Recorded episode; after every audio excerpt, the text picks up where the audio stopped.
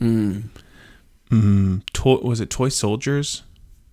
Oh yeah, Yeah, Yeah. it was the Gorgons versus the like the, mili- Kryptonites or something like that. yeah, and like the toys ended up building like these robots that shot like nail guns and stuff. Dude, Small Soldiers was one of the best movies. It was so dude, I loved it. And it was like um it was like, tell me what you want, what you really, really want. They're doing like psychological warfare. yeah. so good. You want to keep? You sounded so loud there for some reason. It's because I'm enthusiastic. Can you like tone down the enthusiasm a bit? Hey guys, so uh, it's another week. What is life but not worth living? Whoa. is that toned down enough for you? Uh, maybe you What is birth but a means to an end? yeah, you, took- you took things a bit too far. Yeah. Yeah. Welcome to Otaku Brothers, your friendly neighborhood gaming podcast featuring Rusty, R.E. Lewis 2011, and Ryan.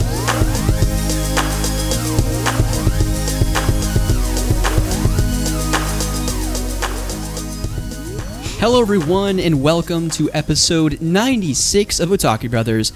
My name is Rusty, and I am joined by my forever co-host and brother-in-law.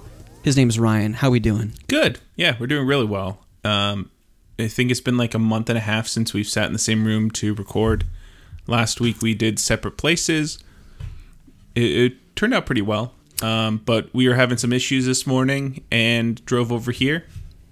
Got your uh, computer up and running, and we're seeing how this goes. But I think it sounds pretty good. Better than uh, our first voice meter attempt. Jeez, yeah, no, it's definitely been a uh, roller coaster to get things up and running here, uh, but I think we're finally in a good place, uh, and certainly taking as many precautions as we could with COVID. But I think um, We're at a good distance. You're healthy. We're in a good distance here.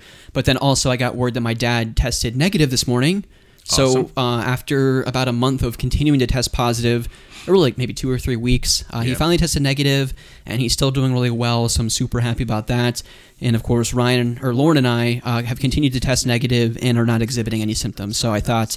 Um, you know, why don't you just come over here? We'll get behind the mics in the same room finally, because it, it definitely takes away from it. Like, there's one thing to be through Discord, like which we've, we've been doing the past week or so, Yeah. um, to see each other through video, but to be in person, it just, I don't know, get a different kind of energy recording in the same room together. yeah, I think so too. Yeah, so way different. definitely excited to be behind the mic because Ryan, we have a packed show as we typically do in Otaku Brothers, but I think we have lots of topics that I'm super excited to talk about today. Yeah, me too. One of them being something that um, can can typically be a little corny, a little cheesy. Happens every every time of uh, every every year. I'm already struggling to talk today. Every year around this time in December, the Game Awards Yes. hosted by Geoff Keighley. You know, we always get a couple fun announcements, and it's always just kind of fun to reminisce about the year that was in video games. And so we want to take some time to go through the nominees and share what we predict is going to win, what we want to win, and then maybe at the tail end even share some bold predictions about what might be potentially be showcased.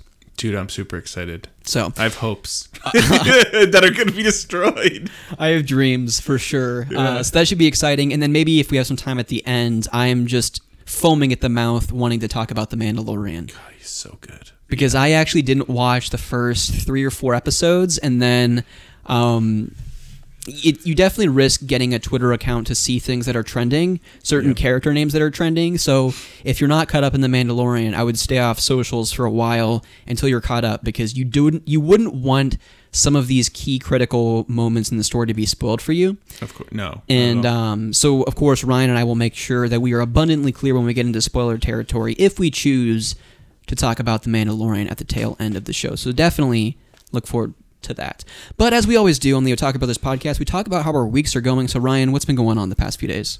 uh, not much. I mean, so last weekend was Thanksgiving.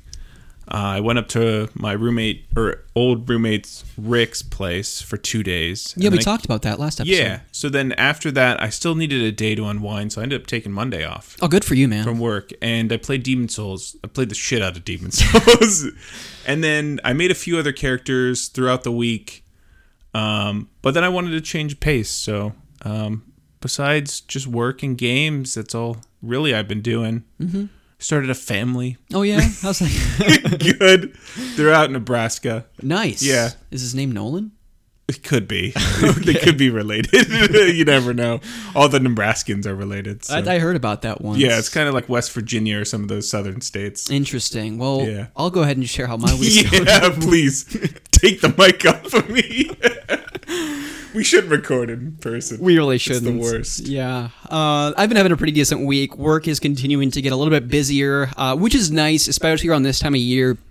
You know, you kind of hope things start to wind down at the holiday season, but I think for me, it kind of is that nice final push to kind of incentivize and motivate you to work harder, just so you can kind of enjoy that time off a little bit more. Yeah. Uh, even though Lauren actually and Lauren and I are actually not taking any time off this year, just because um, with our work we're able to carry five extra vacation days over. Yeah. Um, so I'll carry 10 vacation days into next year.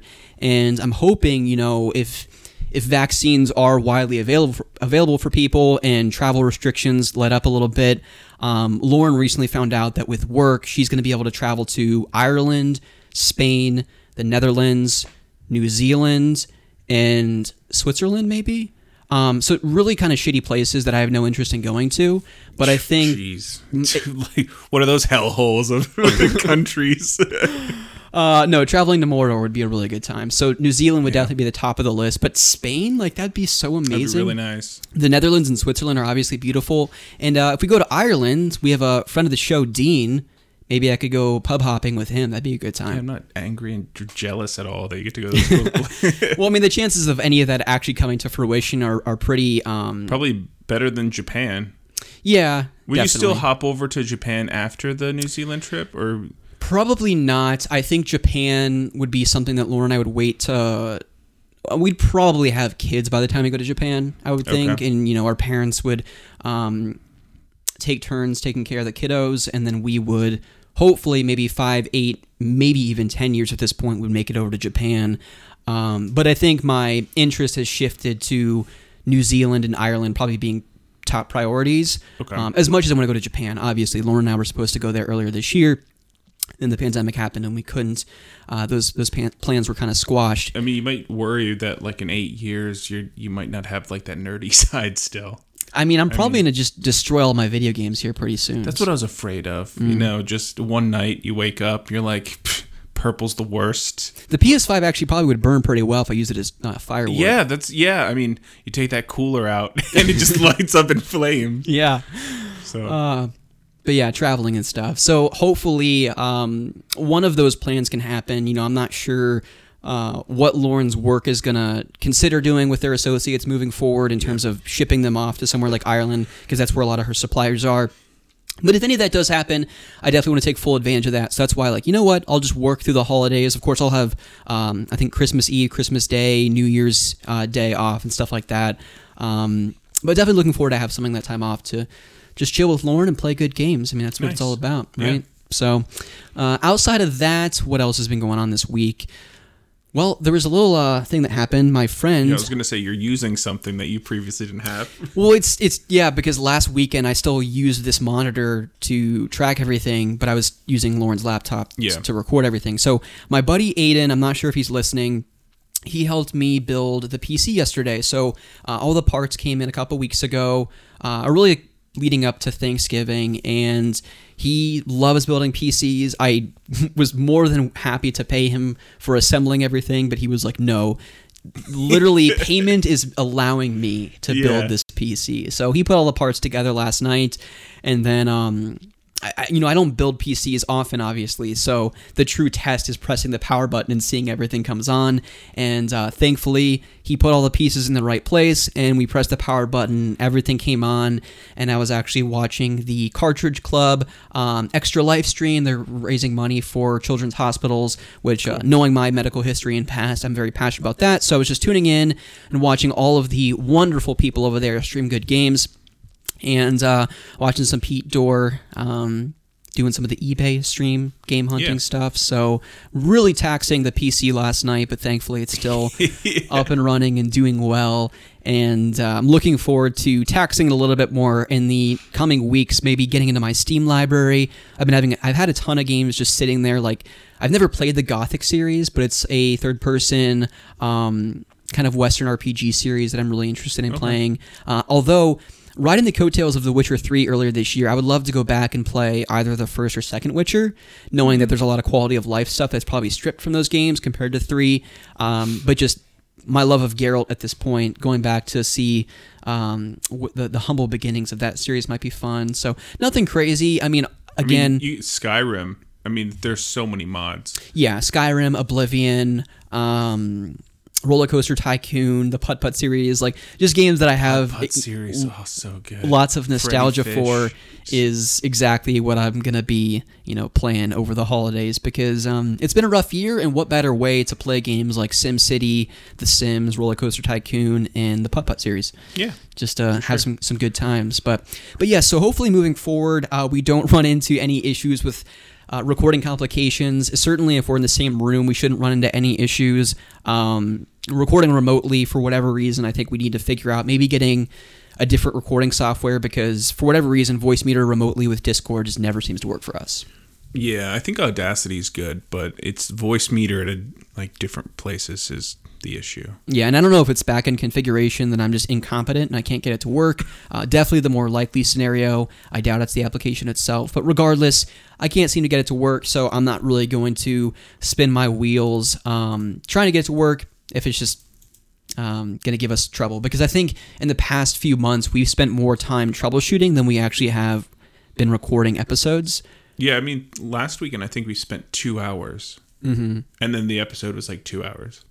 Yeah, well, So it's like a, it's a good 50-50 split. well, in the weekend before that, I think we spent three hours troubleshooting. We just didn't record an episode because it, at that point I was so frustrated that I'm like, if I do record a podcast episode right now and we do magically find a uh, a workaround here, I'm just gonna be I'm gonna it's it's gonna be obvious that I'm gonna Well, be. that's the one where you created like an AI and it was trying to like take over our computers and record us in a like separate chat room. Mm-hmm. Maybe that's the thing that's like creating all those monoliths across the world that disappear in a day. That's What the fuck is up with that? I don't really know. You want to talk about that real quick? Sure. I, I mean, have you read into it though?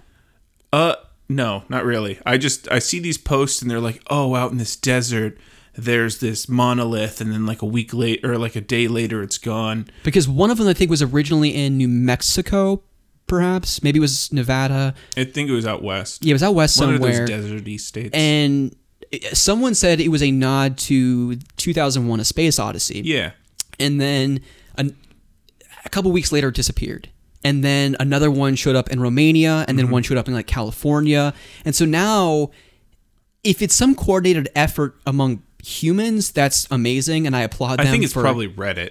You know, yeah it has to be some weird community of people one of them, I think the one in Romania, look welded together.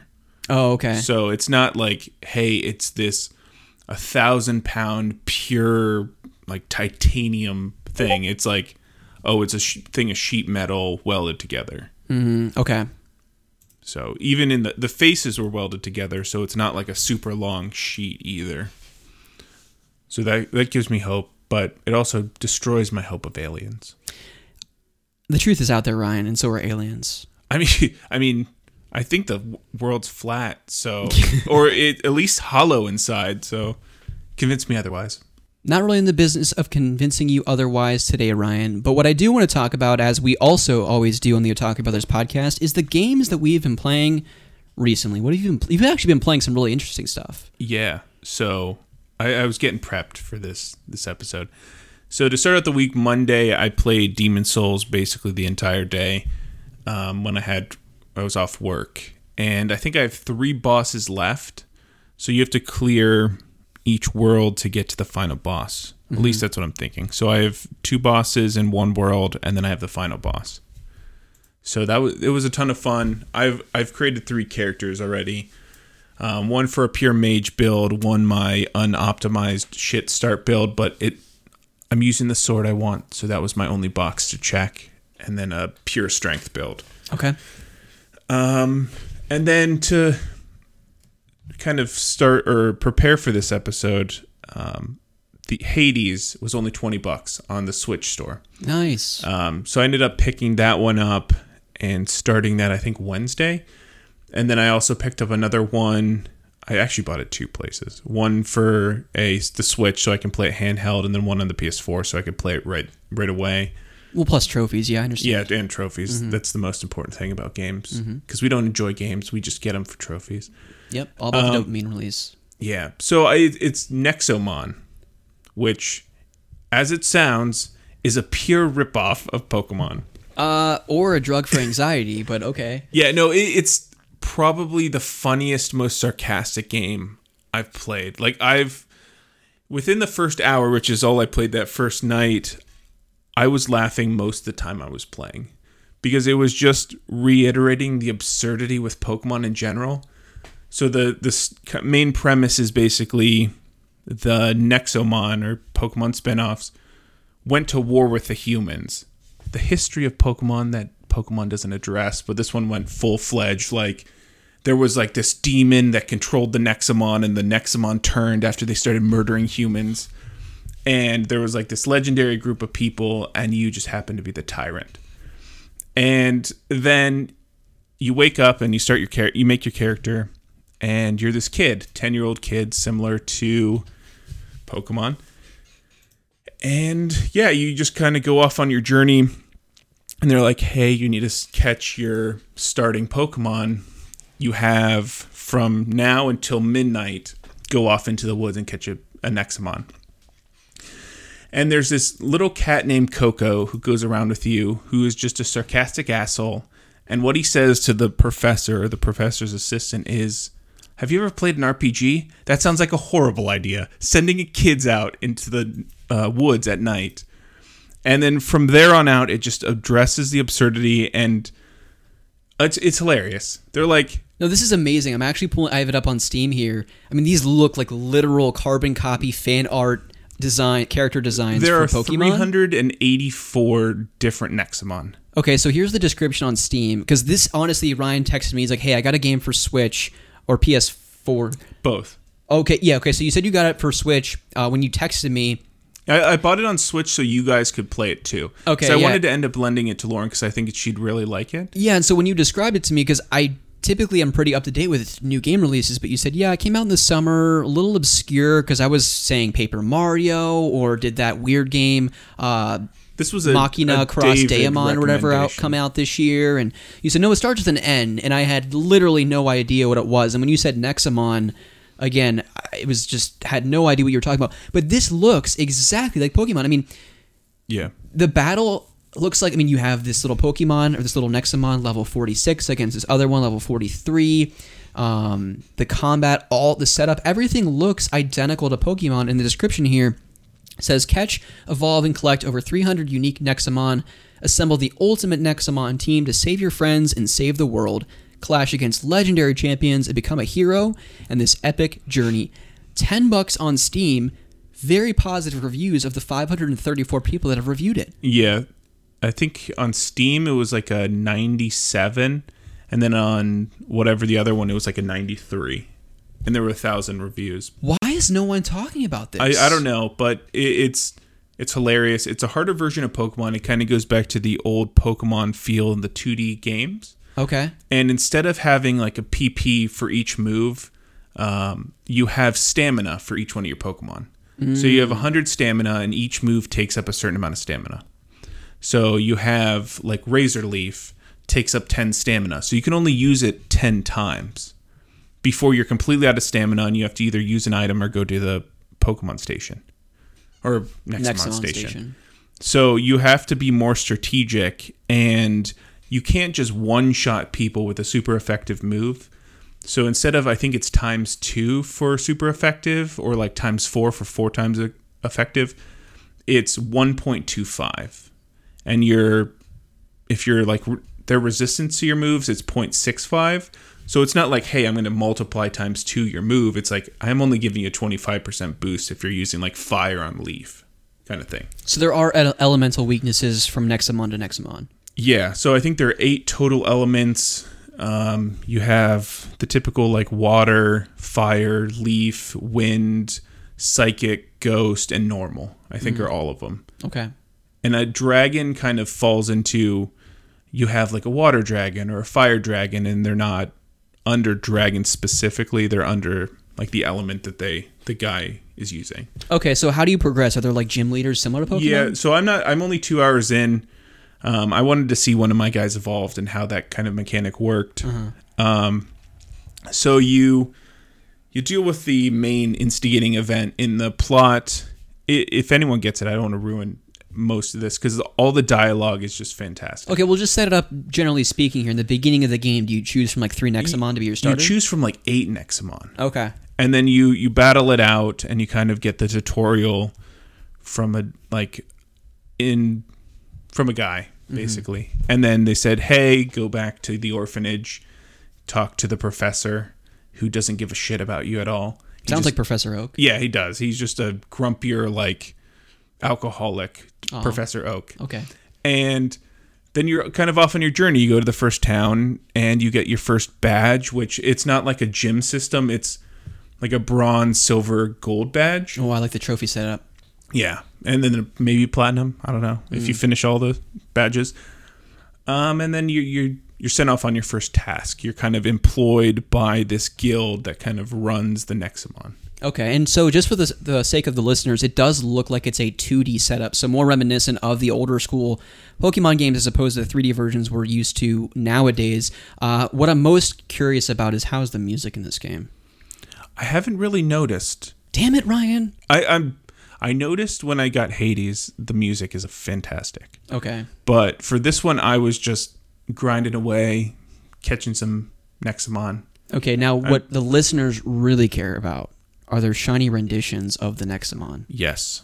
No way. So it's a one in four thousand chance. Oh, fuck. I, I'm not going to be stupid about this. I, I was about Ruby, but um, the thing that's cool, not that I've looked into it at all, Mm, of course not. um, as you progress, so the shiny odds in Ruby version are always, I think, one in 8,000 or whatever it is.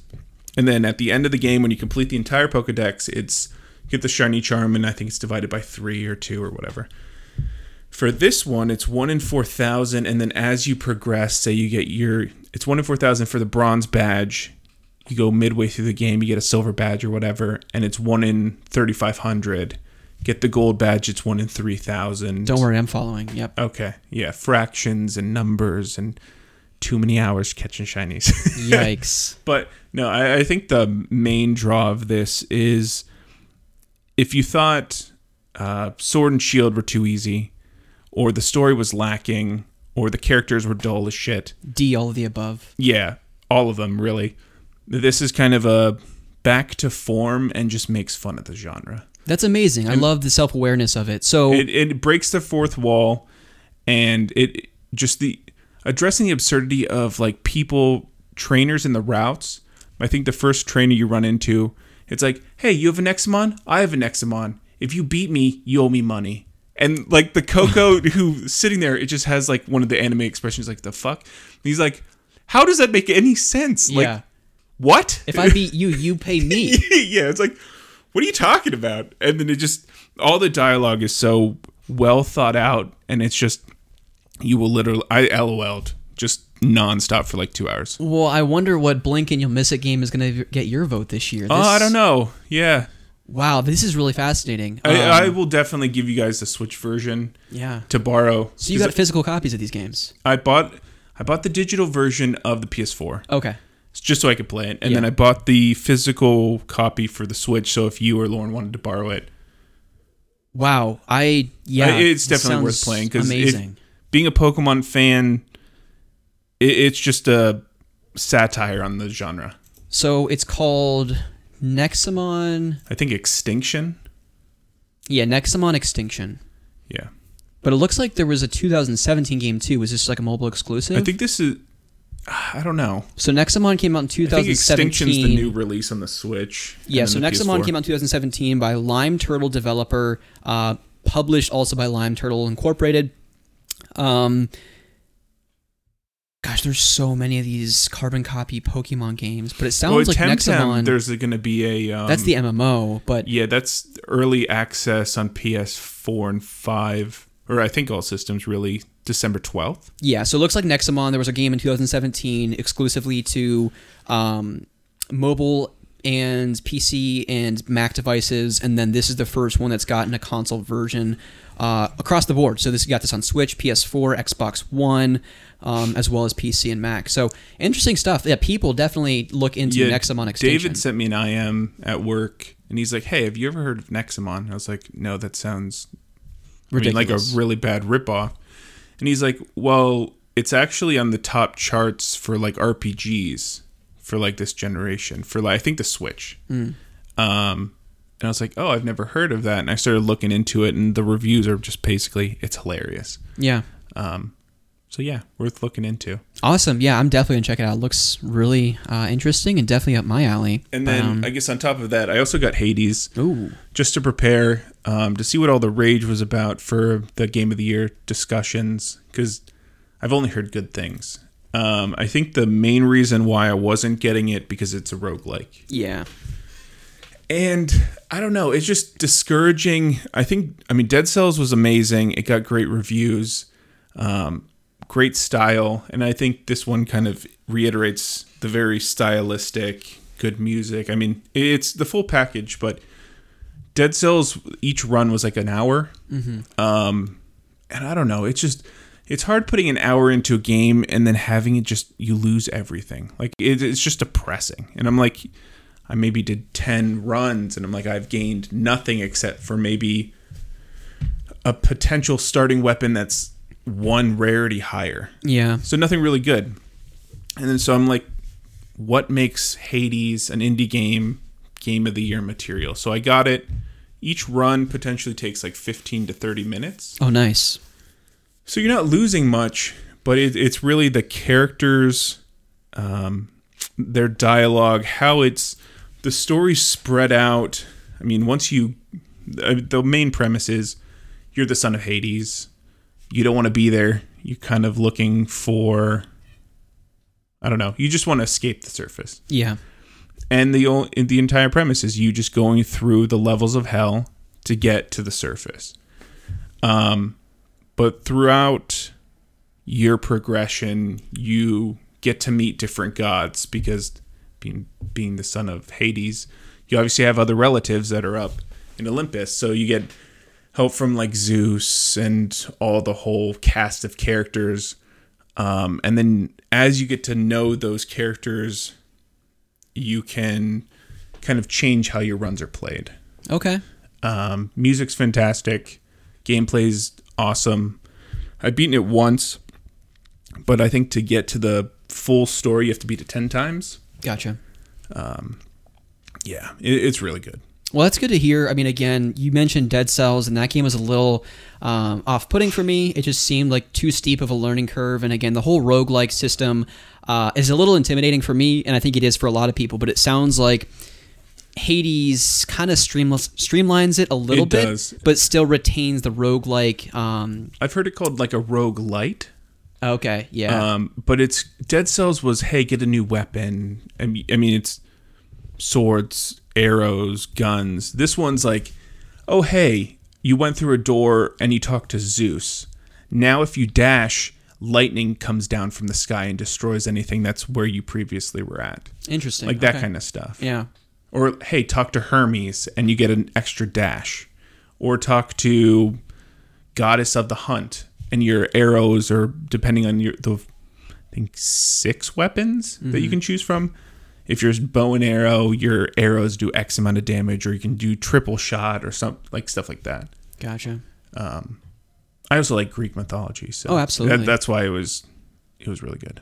Well, I'm glad you're enjoying it, and I, you know, we'll get to it here at the Game Awards, but I hope it gets some recognition and it kind of um, takes steals a little bit of the thunder of some of these, you know, more notable AAA blockbuster games like Last of Us and Ghost of Tsushima, just because you love seeing um, smaller indie games like this be successful, but Yeah. also get the praise and recognition they deserve because these teams um, are smaller in uh, volume of people, but are working probably just as tirelessly to make a great game. So Well, I mean, if Sekiro can get Game of the Year, which is a, I mean, it's a niche market of people who can beat it, and I don't want to say FromSoft is a smaller developer, but they're not AAA like the EAs or Naughty Dogs. yeah, or, Activisions and stuff like Yeah. that. So Yeah, I agree.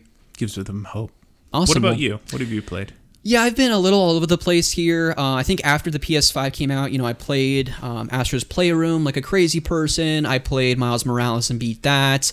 Uh, played a little bit of Bugsnax, and then I was kind of just a little burnt out because I played so much of those games within a week period. Yeah. Uh, I put Demon's Souls I want to say on the back burner, but I literally haven't even played it yet. I installed it on the PS5, and I'm just kind of waiting to be in that mindset. Maybe, as we'll get to, if a FromSoft game is teased at the Game Awards, that'll kind of get me hyped to go back to something like Demon Souls. So, um, definitely excited to eventually play it. But after beating Miles, I just wanted to play a podcast game. Okay. And I was still in the Spider-Man mood, so I um, I've been playing a lot of Spider-Man Remastered, and you know it'll be really interesting. You know now that I have my PC up and running, I want to get back on Twitch, and I talked about one of the first streams I want to do is really twofold. One of which is um, updating my backloggery account with my game collection because I haven't updated my backloggery in like four or five years.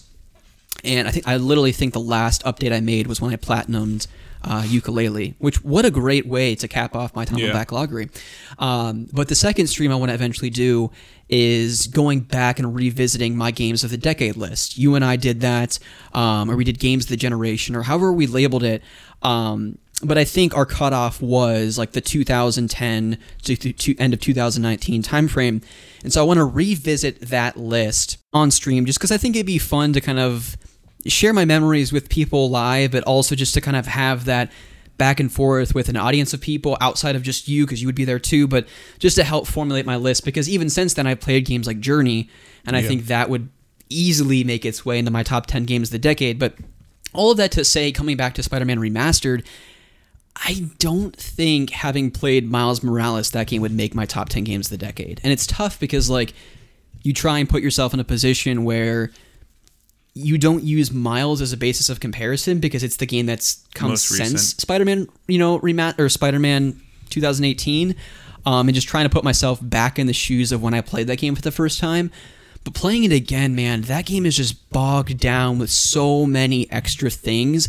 And it's not to say that they're bad things because they're actually really fun. It's fun to go back and take pictures of all of the the monuments. It's fun to collect the backpacks uh, and all the other extra collectibles they have in the game. But I kind of forgot, having played Miles Morales recently, is that in each district you have thug crimes and you have regular crimes. So you have Yeah. 10 total crimes that you have to um, I think it's like 15 after like the armored dudes come. Yeah, so there's like 15 different crimes by the end of the game that you have to do for each district. One of my least favorite parts of that game is the Harry Osborn research lab type things where But that, that's really only if you want to platinum the game. Like I think the story can be streamlined. Like you don't have to do all that side shit. Well, I if know, I'm but wrong. you're talking to someone who is like a 3D collectathon platformer Yeah. lover. So, like, for me to see all of these different icons on the map that I feel a sense of obligation to clear when I'm playing, I think you're right. When you look at just the story and the dynamic between MJ and Peter and introducing Miles Morales and his father, like, all of those character, all the character development between all of them, I still think is brilliant. And if you look at the story on its own merits, certainly makes its way and has an arguing case to make it into my top 10 games of the decade. But when you f- bring in all of the additional gameplay loops that they introduce in that game, it just seems a little bloated to me. Okay. Um, because Miles still has collectibles. It still has that sense of like there's the story, but we also have this side stuff that's just as meaningful to me as the game player. Uh, but it just respects your time more, and I feel like going to the Doc Ock lab and doing all of these pipe dream puzzles and things like that, and the litmus litmus test puzzles and things like that, it just really slows down the story to me. Yeah. Where Miles was just a quick clip, man. It was like buckle up, man, because we're not stopping until the credits roll. And I still thought they told a great story, even if maybe it doesn't quite compare to Spider-Man Remaster, or Spider-Man 2018. Um, so it'll be fun to kind of go back. You know, I'm I'm about forty percent through the game, and that's including doing all of the Oh, okay. collectible stuff. So maybe mainline story I'm a little bit platinumed it though. further than that. I did, but you can platinum again on the remaster. Um, Okay. So I'm just kinda- I don't feel bad for you at all. well, no, it's not. A, it's not a matter of feeling bad. Like I'm not saying like Yeah. woe is me. I'm just trying to say like in the greater uh, conversation of games of the decade, I'm not sure if if it holds up as well for me having played something like Miles. No, I got you. Uh, just because there is like you don't notice like when you first played Spider-Man 2018, you and I were praising it because it's like it's not like Assassin's Creed where all of this stuff is just littered across the map at once. Once you do your little uh, vision thing when you climb a tower or the eagle vision or whatever. The Spider-Man 2018 over the course of the game pumps these different collectibles out and these new crime things that you have to clear and warehouses that you have to fight. Um, so it feels like a, a natural, seamless sense of progression. But going through it again, it's like, oh my gosh, I have No, to collect all of that one dude's birds again, and I have to Oh, fuck the birds. collect 55 backpacks, and it's just, I, I thought the backpacks were interesting. My favorite were the taking the pictures, though. oh yeah, It's where you could jump, you're slowly falling to your death, grab something midair, and then like swing off. yeah. No, it, it it's. Yeah. I, I'm probably sounding very critical, and I'm sure people are listening to this probably thinking like, "What are you talking about, Rusty? Spider-Man is amazing. It's one of the. It is one of the best games of certainly the PlayStation 4, Xbox generation, and I agree with you in that sense. But when I'm talking about the top 10 games of the decade, we're talking about the Final Fantasy 13s, Bloodborne, Dark Yeah. Souls, Elder Scrolls 6, you know, Zeldas, and there's just so many other games that could compete for one of those 10 spots that I don't know if Spider-Man 2018 would slip in. Yeah, no, it's a solid one out of ten. Yeah, maybe two. Maybe two. dude, don't, don't. You're you're giving, you're elevating it too much. okay. Uh, but yeah, no, I've been enjoying my time. Certainly, as a podcast game, it's definitely um, in 60 frames plays so so well. yeah. I can never go back. So have you noticed the difference visually between the two? Is I think the- remastered significantly worse off, or comparing to Miles, like a Um, lot of difference? I'm not sure I'm seeing a significant difference. Again, it's one of those things like you're splitting hairs. Playing Ghost of Tsushima on 4 versus PS5, I, I couldn't tell. I, you know, I wasn't like, wow, this looks so much more impressive. I, I think it's more the frame rate that's probably like. it's definitely the frame rate. I think one of the most jarring things is Peter Parker, um, his Yeah. new his new character design. It's really hard to buy into him um, having been Spider-Man for a number of years at this point. His relationship with MJ. I mean, MJ looks like she's probably in her late twenties, and Peter Parker looks like he's fourteen I was gonna, yeah. it just doesn't look normal. I mean, again, you're you're in the Spider-Man outfit far more than you're in the Peter Parker in Doc Ock Lab or at the uh, the homeless shelter helping with Aunt May. So it's not that big of a deal. But when it happens, it's like yikes. That just doesn't look right. Okay, so in the remastered, he looks the same as Miles. Is that correct? Uh, well, Miles looks a little bit younger. Or he, Peter Parker in Miles Morales, because that's the one I've played or seen Mm-hmm. the new Peter, is the same one that they use in the remastered Spider-Man. That's correct. Okay. Yeah. Okay, I got so you. unless you're playing the original PS4 version of Spider-Man, um, he looks different in these new ones. Okay, Yeah. that's fair. So, um, yeah, I'm curious what other people think about it, but for me, I just think it's jarring and I can't really wrap my head around it. Um, is it game breaking? Absolutely not, because if anything, you're getting you could skip cinematics and get through those Peter Parker I mean, segments of the game yeah, super like in, quickly. in my original playthrough, I had like the skeleton one where I was like a flaming skull in like the romantic MJ scenes. Yeah. So And I was like, wow, MJ's putting up with me in my devil costume. yeah, so it's really not that big of a deal, but it definitely if you, it's noticeable, I guess is what I would say. Um, but outside of that, I did go back to a game that uh, I think at last episode I talked about. Coming away from Astro's Playroom, it was difficult for me to play something like Sackboy: A Big Adventure just because the pacing was so different. Um, but having been a little bit removed from Astros, picking up Sackboy has just been such a delight. Oh my gosh, it is just such a terrific, charming, slower paced platformer. Um, that is just so damn cute. Oh my gosh, Sackboy! I've never played a Little Big Planet game prior to this, but um, the best way I can compare it is um, from a gameplay standpoint. It's kind of mixes the best of both worlds between Mario 3D World on the Wii U and Yoshi's Crafted World on the Switch. Um, Yoshi's Crafted World in the sense that you obviously unlock that game's form of currency, and then you can go to a little market. Uh, they call it your wardrobe, and you can buy and mix and match all of these adorable little outfits for Sackboy. Yeah. Uh, but then the best of both worlds for 3D uh, Mario 3D World in the sense that the platforming is really great, the soundtrack is incredible. I mean, when I was playing it, I was hearing subtle nods to almost like some of the pieces of music almost sound composed by David Wise. Like it sounded like something that he would compose for Donkey Wow. Kong Country.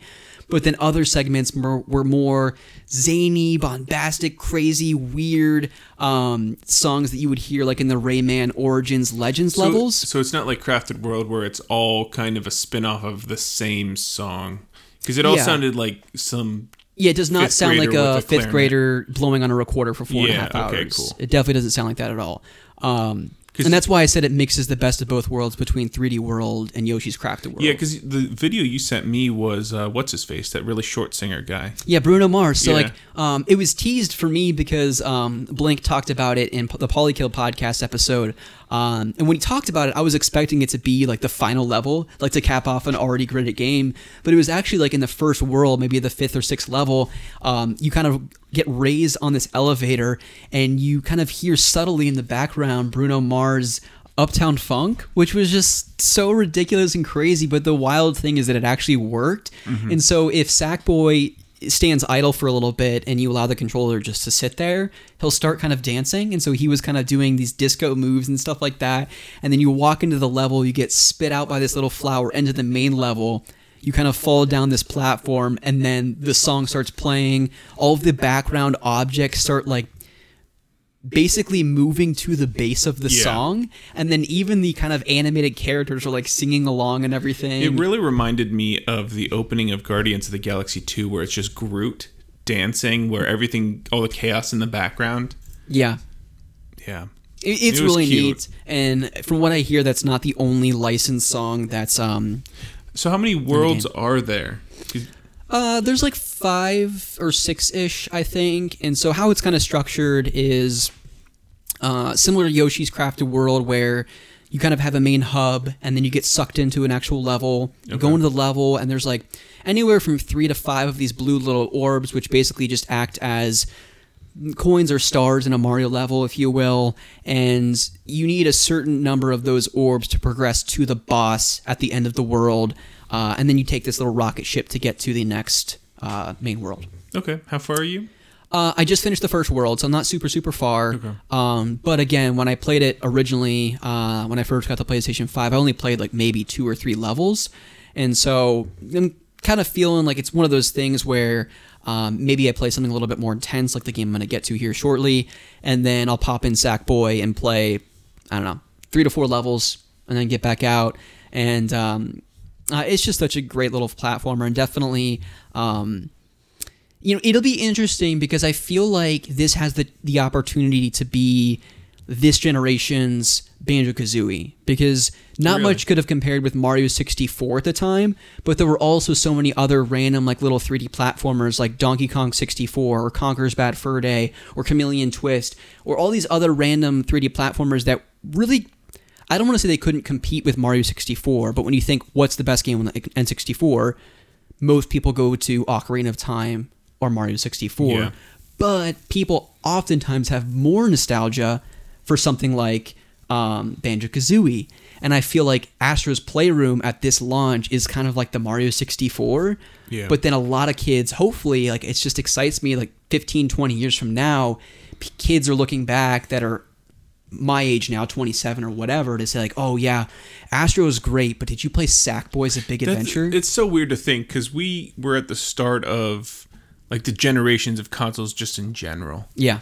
And we're like, oh yeah, the classics, which are the classics for like the entire industry as a whole. Yeah, like Mario, Zelda, And Metroid. It's weird to think that there's a generation now that their classics or their equivalent to Mario 64 is going to be fucking PlayStation 5. Yeah. or like, oh, dude, remember the ancient shit from like PS2? It's like, what? yeah, that's my childhood. yeah. It's really weird to It's- think about, but I was really weird. As I was playing Sackboy, I, I was kind of like thinking, gosh, it's going to be so interesting. You know, maybe Lauren and Mike, you know, our kids are going to Mm-hmm. look back and and Sackboy is going to be their Banjo Kazooie. Yeah, do you remember when we didn't have those chips in our head that we can just see everything virtually and our world is the game? Like what? Like, Now Dad do you remember plugs when they had to hold a controller? Yeah. How prehistoric is that? Remember when Dad didn't have to plug a cord in my head to go to school every day? yeah. He couldn't just download information into me. Uh, what a weird world the future is going to be. Yeah. But um, Sackboy is really good, and definitely I think it's it complements the launch of the PS5 really well for people that. You know, I think most people they buy the PS5 and Demon Souls and Miles Morales are the two games most people are purchasing. Yeah. I think, you know, leading up to games like Ratchet and Clank or God of War or Horizon 2 next year, or even Kena Bridge of Spirits, I think Sackboy is a really nice placeholder game to kind of tie you over until then. So if you haven't gotten Sackboy, um, whether you have a PlayStation 4 or 5, I think uh, while I can't speak for the PS4 version, uh, PS5 it plays really really well, and I'm sure for 4 um, it plays comparably well. So definitely a fun little 3D platformer. And uh, the last two games, I'll leave this one for last, and I'll Shadow of the Colossus. I went back to actually. Yeah. You know, you and I, I don't think we get a chance to talk about it just because. Um, well, we, we took a break from recording for so long. Um, but good friend of the show, um, Blink, actually gifted uh, other friend of the show, Nolan, uh, two games. He gifted him Shadow of the Colossus and The Last Guardian to um, as a little wedding gift. And so Nolan was streaming Shadow of the Colossus yesterday, and it was such a good time to watch him. Um, because each Colossus is like a puzzle that you have to try and solve where its vulnerabilities and how am I going to actually scale this Colossus to defeat it. And so it was so, and Nolan did an amazing job, um, just kind of quickly figuring out its vulnerability and how to scale it. And he was just really steamrolling the game. But um, I watched him Did he get further uh, than us in our attempt? yeah, so he he defeated the first seven on his shit. stream, but I only watched him defeat the first five because those are the only five that I'd beaten to Yeah. that point. And so um, last night, um, after you know Aiden left helping me build the PC, I ended up defeating uh, the sixth and seventh Colossus. Oh, cool. And that game is just stunning. You know, I mean, Bluepoint Games has done such an amazing job remaking it.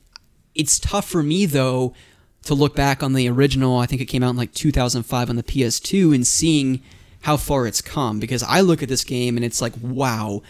The sense of scale and draw distances and just the world itself looks so beautiful. I can't imagine what this would have looked like back in 2005 when there really wasn't a whole lot to compare for that grand of a world, Yeah. that open of a world. Uh, you know, the Grand Theft Auto threes and stuff like that. But uh, this is just a different type of open world.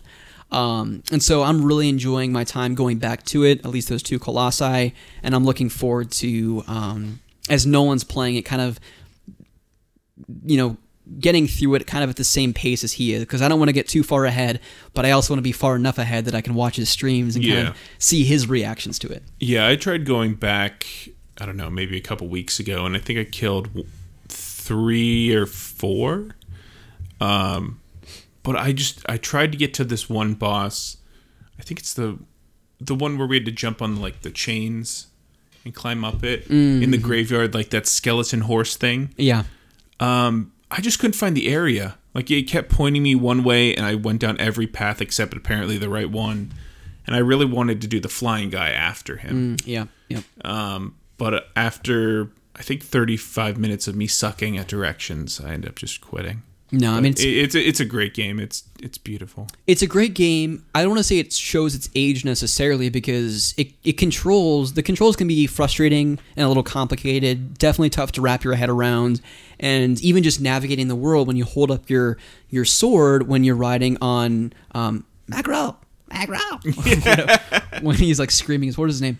I almost said Epona. Yeah, well, it could be tough to figure out like where you're actually supposed to go Mm-hmm. because it might be pointing this way, but that just means like beelining it that Yeah, you have direction. to get over like a bridge and on the other side. but there could be like a mountain, and you have to go out of your way to get around. You know, it's not an actual way meter all the way.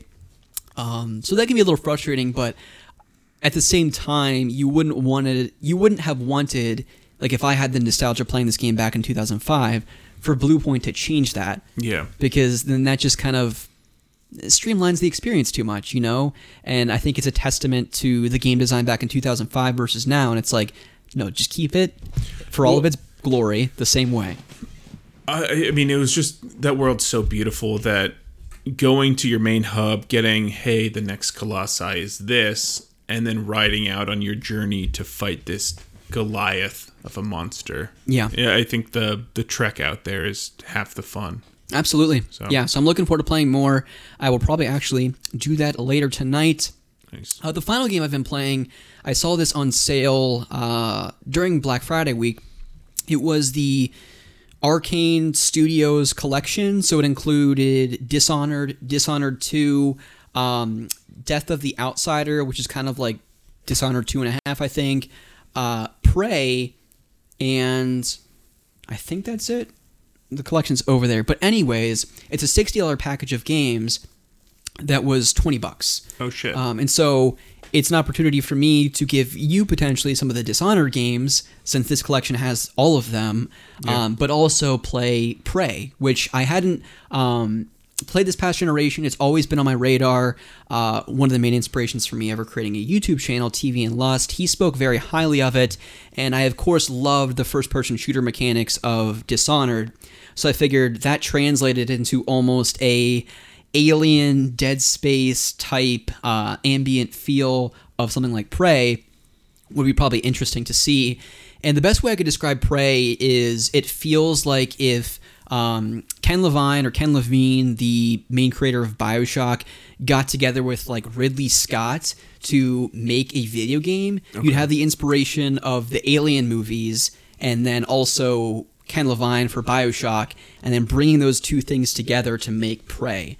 Because basically, in the beginning of the game, you're playing as either a male or a female, and you're kind of in this test facility in a future kind of dystopian type world. Um, space travel is kind of like flying a plane basically to go to New Mexico or whatever. It's just just as frequent, just as normal to do space travel as it is to fly in a plane type of thing. yeah. And so you agree to go to space uh, with your kind of team of people, and then all of a sudden you wake up and hell has completely broken loose. There's been this alien outbreak, and now you're kind of reading emails and video messages and audio recordings to try and figure out how your entire station has basically um, been overrun by this weird mutated alien race Oh. and it's super creepy. Uh, I've only played like maybe the first hour and a half or so. I'm not super far. Uh, the gunplay definitely reminiscent of Dishonored since Arkane Studios definitely developed it. Um, but I don't feel a sense of like I don't know. I'm not getting the same feels that I kind of wanted from a Bioshock type game um, because the weapon. Uh, the weapons that you have just definitely aren't very reminiscent of Bioshock. Yeah. They're just kind of like these weird futuristic weapons that I haven't really gotten a good hold of yet. But I'm sure once I get um, a better feel for the weapons and certainly the alien race that I'm, I'm uh, fighting, it'll be more fun. But right now, I'm still trying to, I guess, learn the ropes of the game. Okay. Cool. But I'm enjoying it. It's definitely uh, has you on the edge of your seat. Pretty creepy. Definitely gives you some serious Dead Space alien type vibes. But yeah, I'm enjoying it so far. So I'm sure in the weeks to come I'll have more impressions of it. But enough about the games we've been playing recently, Ryan. Let's get into the main topic of the show, which is the 2020 Game Awards. But before we do that, I do want to briefly bring up that we, as I think we briefly talked about in the last episode of the podcast, I think we're going to make it an annual tradition to do the Otaku Brothers Community Game of the Year Awards. yeah. And so behind the scenes, we were kind of figuring what makes the most sense where we can have a community game of the year awards segment of the show because every year we talk about our favorite games of the year, but also get the community involved where it's not this exhaustive list of awards, kind of like the game awards, um, Yeah. where people could submit their uh, choices for games of the awards for unique categories of our own creation, and then we could read hopefully everyone's uh, submissions on that episode of the show to make it just one gargantuan game of the year episode where as we're going down our top 10 games of the year uh, maybe between games you know we introduce okay so dean says this or blink says that or frantic says that um, and we can read those lists off. So what, we, what i ended up doing is kind of using this um, I forget the actual survey site, but I found one that uh, looked appealing, was relatively affordable, and I constructed the survey and I threw it up on our Discord and I shared it on Twitter, of course, too. So, I mean, I want as many people to submit their choices as possible. Even if you're not a regular listener for Otaku Brothers, share it with a friend. I just want to continue to um, have a great community of people that just share a mutual love of video games. And I think 2020, as wild and chaotic of a year as it was, video games definitely dis- didn't disappoint. And so the five categories that we kind of came up with with uh, were comfort food game of 2020. So this is just a game that brought you a sense of peace, you know, a sense of serenity, if you will, uh, that you kind of continually to retreat to uh, and just enjoy. Uh, Slappin' OST of 2020. So, as the name would imply here, just the best soundtrack of the year. Blink and You'll Miss It game of 2020. This is kind of a play on a good friend of the show, Nolan. He was regularly streaming uh, and still does uh, Roller Coaster Tycoon, and he kind of revolved his entire theme park around good friend of the show, Blinkoom. And so Yeah. he kind of named all the the rides, uh, kind of a play on words of Blink. One of them, or the name of his theme park, I think, was Blink and You'll Miss It. So I got his blessing to move forward with that award. And this is kind of just the hidden gem under the radar game that a lot of people probably will end up overlooking. Sounds like Nexomon is a great candidate for that Who, award who knows? It could be. uh, prior year game of the year. So this is just any game that came out prior to 2020. Maybe you played it for the first time this year. Maybe you went back to it and just thoroughly loved and enjoyed it. What is that game for you? And then, of course, just your 2020 game of the year. Uh, the game that did come out this year that is at the top of your list. And so, with the prior four uh, awards, certainly the prior year game of the year, we'd, we'd want it to be a game that didn't come out in 2020. The other ones, I thought, like, yeah, maybe it makes the most sense that they're all 2020 games, but there's really no restrictions on this. It's not like I have a database that this is pulling from where if you put The Witcher 3 as your slapping OST game, it's not going to allow it because that game came out in 2015 or whatever. You know, yeah, we'll so- just ban you from Discord. yeah, I mean, we'll ban you. We'll never talk to you again. And you'll actually not. Uh, you'll no longer have access to the podcast feed. Um, so that's a little bit disappointing. But hey, you went out with a bang. So that's yeah, I mean, choose wisely. yeah, exactly.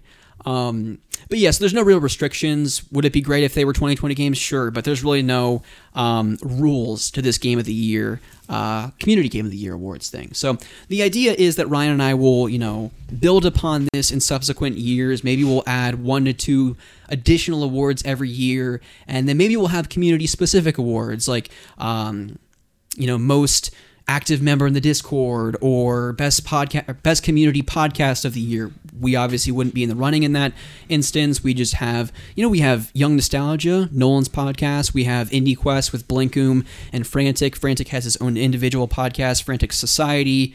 Blink is on Polykill. We have a whole assortment of community podcasts, so we could potentially do that moving forward. But we wanted to kind of remain, you know, stupid simple this year. Have five that people could probably get behind, and I'm definitely looking forward to reading those live on episode 100 of the show in just a few weeks. So you have until December 31st at 12 a.m. Um, that's kind of the penciled in deadline. I mean, Ryan and I are planning on recording the 100th episode probably on maybe New Year's Day since we'll probably both be off work. Um, I don't have any kind of time restriction on the survey just because I didn't want to risk like 12:31 at 12 a.m. all the results just disappear. Yeah. So it's still just kind of open. So even if you get in at the 11th hour before Ryan and I record, you're still going to be good to go. But uh, yeah, definitely looking forward to hearing and reading everyone's favorite games of the year based on those five questions. Again, you can access that survey on your mobile phone, your tablet, your web browser, whatever it is. The link is in the Discord. You can also go to otaku underscore bros underscore pod on Twitter, and I have it pinned to our Twitter account there as well. So definitely get in on the discussion. Submit your choices before 1231. But with that, Ryan, why don't we get into the Game Awards? Our predictions based on the nominees that they currently have up on their site. I think there's two different pieces to this. There's the People's Choice Awards, and then there's the actual Game Awards that uh, I think a jury, probably people in the industry, get to vote, and based on those votes, that's what actually gets announced as the broader winner. Yeah. Um, and so, with all of that being said, I have both the website up, I have Game of the Year um, prior year winners too, just as a basis of comparison to see what's won in years past, and is that going to in any way influence what might potentially come in as game of the year uh, for 2020? But I think we should just maybe do this bottom up. I picked 10 of the many, many award categories for you and I to go through just because I don't think we're qualified to speak on esports or best continuous game or mobile game or things like that. No, not to any intelligent level because I was just picking people who had cool names. Yeah, exactly. I mean, I hope Alana Pierce wins uh, whatever it is biggest influencer, biggest content creator of the year, just because um, one, I love her Play Watch Wish Listen podcast. One of my I cannot miss an episode podcast right now uh, with Mike Bithell, video game developer, Austin Wintory, uh, video game composer, Troy Baker, of course, video game uh, voice actor, and then Alana Pierce is now a video game writer working for Santa Monica Studios. So um, she's been doing just a lot of great things on Twitch, her YouTube channel, and that podcast. So hopefully she wins. I couldn't really tell you anything about the other people though, so probably uh, a little biased in that regard. But the 10 awards that Ryan and I want to talk about that I think we can somewhat speak intelligently to are Best Family Game, Best Role Playing Game, Best Action Adventure, Best Performance, Best Audio Design, Best Score and Music, Best Art Direction, Best Narrative, Best Game Direction, and the 2020 Game of the Year. And then at the tail end, we will go through some of our predictions. But Ryan, let's kick things off. The bottom of this list here is Best Family Game. And I will go ahead and get to the nominees for this. And what I'm going to do too is I'm going to write down, um, of course, I have all of the games that I want to win. I kind of split it into two different things. So the games that I want to win and that I voted for, and then just based on you know the history of watching the Game of the Year awards um, or the Game Awards, what will probably end up winning. Um, but I want to tally what you voted for too, just so that when we come next week to record the episode and we react to the Game Awards, we have um, kind of a history of what you and I voted for. I think it'd be fun to play a little game in that regard. So, best family game, Ryan, we have Animal Crossing New Horizons, Crash Bandicoot 4, It's About Time, Fall Guys Ultimate Knockout, Mario Kart Live Home Circuit, Minecraft Dungeons, and Paper Mario the Origami King. Again, best family game is for the best game appropriate for family play, irrespective of genre or platform. What do you think is going to take this one? By, or the people's, or for, do we want to do just both at once? Yeah, so like, I mean, I'm probably only going to log the one that you want to win, Okay. um, not necessarily the one that you think should win or is going to win, um, just because that'd get a little dicey, a little Yeah. complicated here. So I, I think for both, it's going to be Animal Crossing. I agree completely. the the game launched at such a pivotal point in the year where COVID was kind of taken off. Um, Fall Guys and what was the other one? The other big one, indie game that took off, uh, where you kill people and they turn into chicken legs.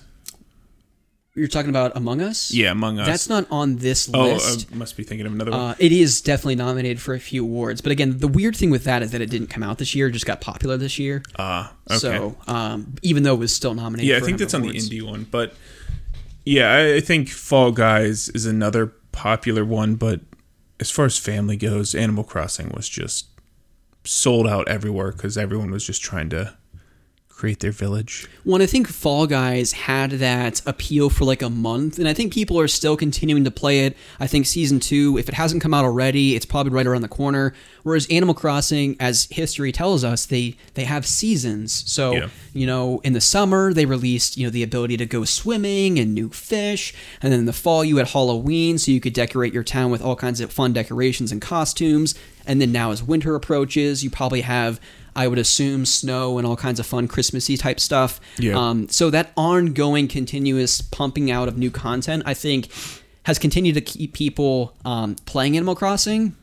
But then also, I mean, you're right. I mean, during the pandemic, what better way? I think this will probably end up being a lot of people's comfort food game of 2020 because for me personally, and the same thing happened when New Leaf came out on 3DS, while it seems like a lifetime ago that New Horizons came out back in March, it was like its own little place and time of 2020 where you were just in your little town waiting way too long for people to come visit your island with friends Yeah. and just building your little island to be the best little escape that you wanted it to be um, and decorating your home and getting all the fun new little uh, video games that i did and then using the qr codes to decorate your walls with actually like real life type designs um, it was so good and i loved it I, I spent over 100 hours with it and in terms of getting the whole family involved i just don't see any other game on this list that really would do that. I mean, certainly not Paper Mario, No. Um, Not dungeons either. Crash Bandicoot, no. Mario Kart Live, like I haven't heard people talking about that, but I feel like that's probably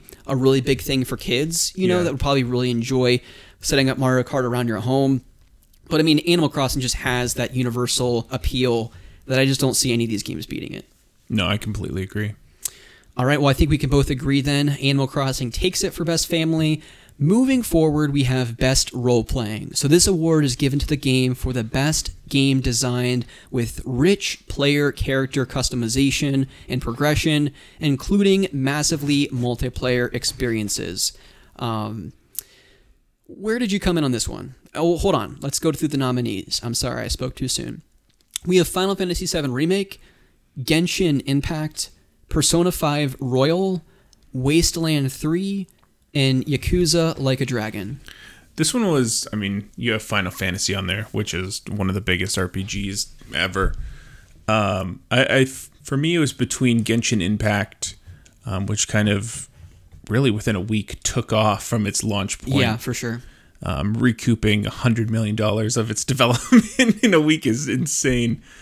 Um, I don't know. It, it's a hard choice for me. I think I ended up settling on Genshin Impact over Final Fantasy, um, just because Final Fantasy, um, it's such a small portion of the story um, within those thirty hours. But Genshin Impact, being more of a live service, free to play over the course of its life, and I mean, right now it has probably 20 characters that you can use to explore. Um, so I ended up I when I was up at Rick's last weekend, we ended up playing Genshin Impact a good amount. So yeah, Genshin Impact's probably where Okay. I'd fall.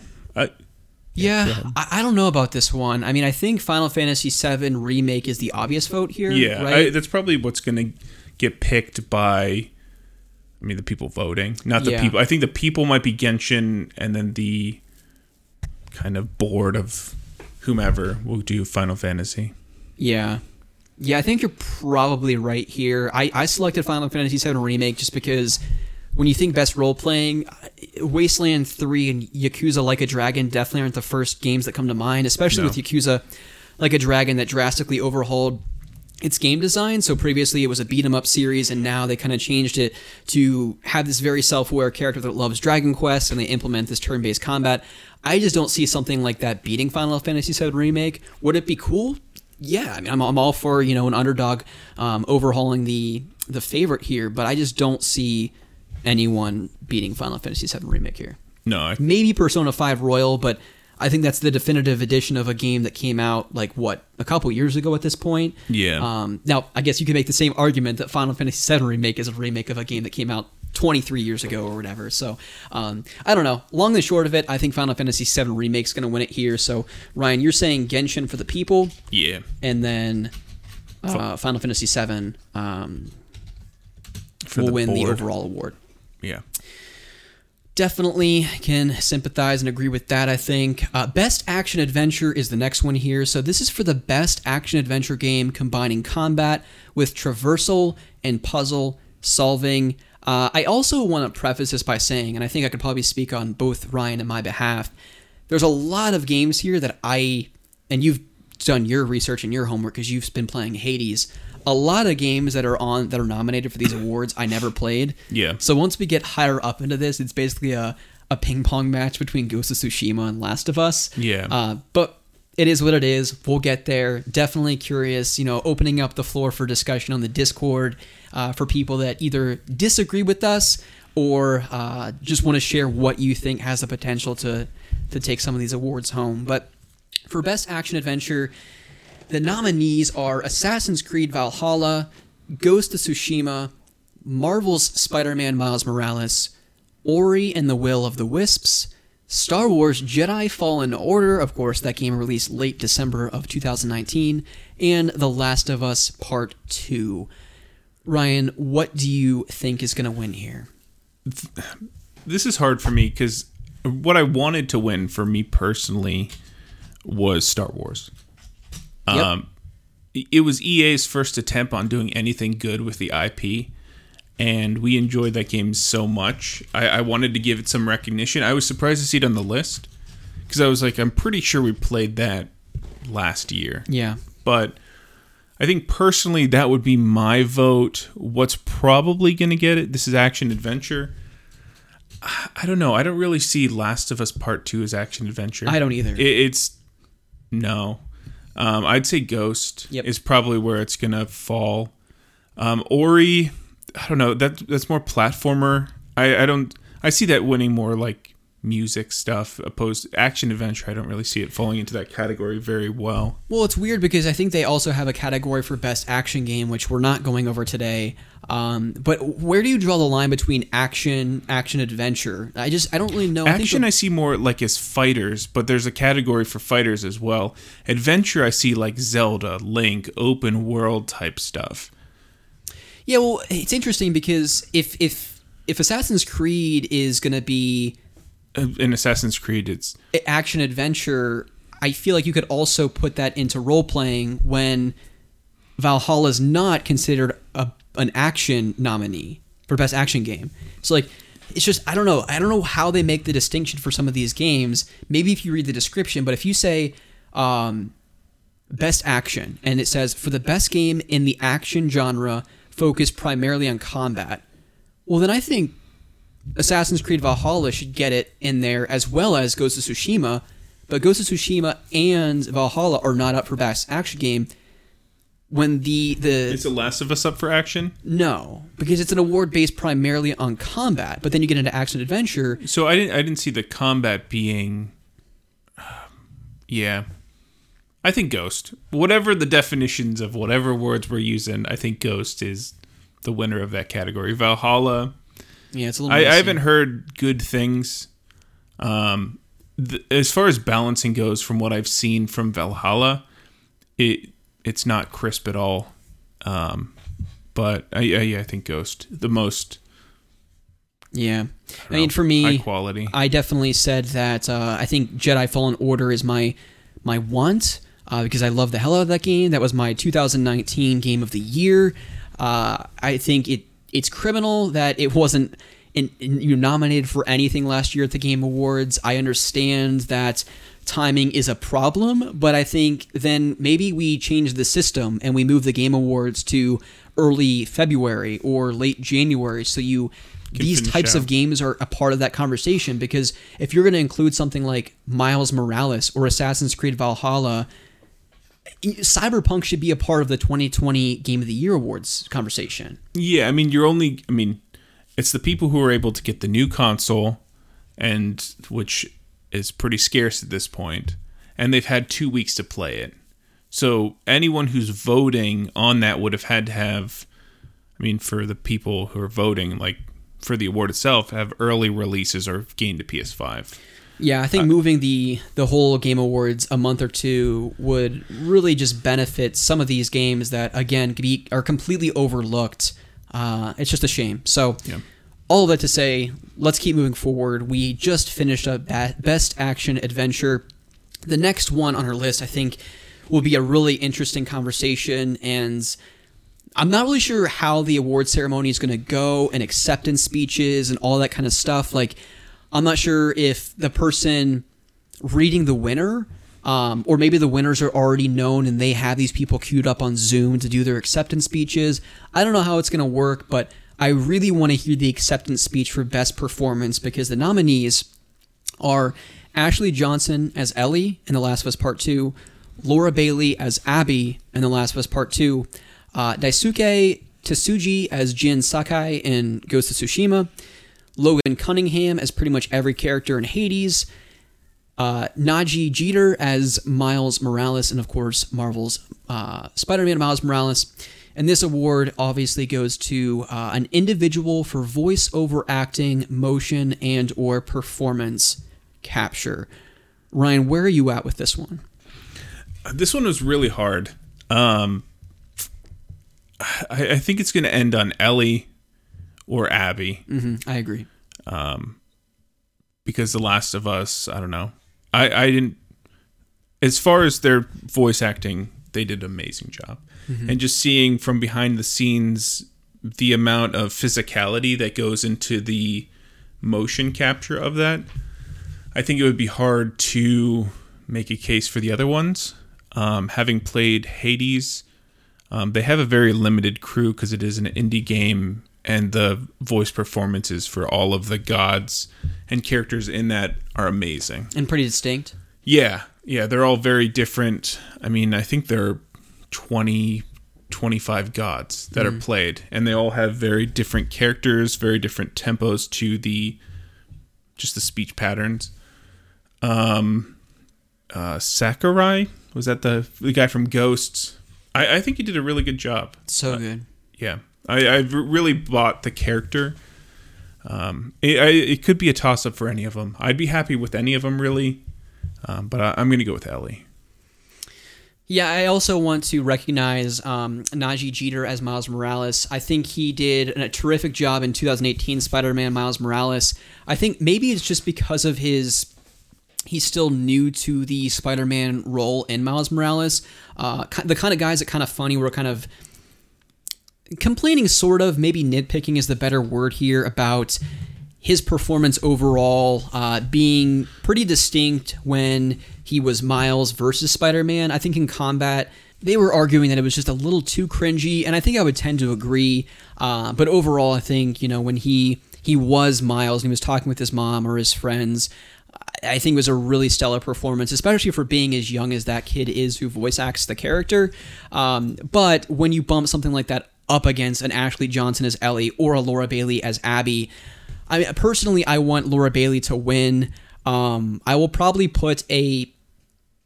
I won't go into any of the story details or story bits, but certainly when we get to the game of the year discussion, there's going to be a lot of spoilery stuff that we're going to have to tiptoe around and probably just embrace and put things in the timestamps. But I think it was criminal how her character was just vehemently ridiculed on social media, death threats to her family for actions that she did in a fictional game to fictional characters when she had no hand in penning the script to this game. Uh, yeah, I, I think it, it's insane to me that you would go after anyone. Like it's a fucking video game. Yeah. like all you did was, hey, I put a voice in a character that doesn't exist, doesn't exist, or like even for some of the choices in Marvel villains and things, like or Star Wars.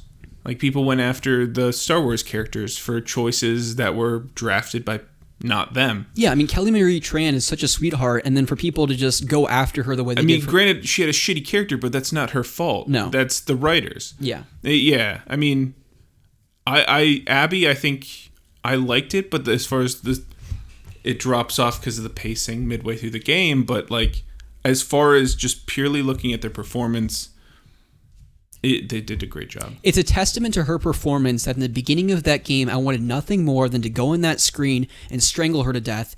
And by the end, I had such empathy and sympathy for her as a character that I actually preferred and fell more in love with her character and story arc than I did Ellie's.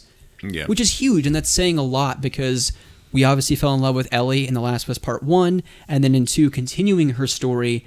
For someone like Abby or Laura Bailey's character to come in and for us to really hate her in the beginning and then really love her by the end, that's a testament to the person voicing that character. yeah, So, I mean, couple, of course, coupled with the writing by Neil Druckmann and the entire team at Naughty Dog. But I think Laura Bailey's performance was phenomenal, and I really hope that she gets the this award because I think she's very deserving of it. So, you think that it's either going to be Ellie or or Abby, Ellie or Abby, uh, and who do you want to win? uh, probably Ellie.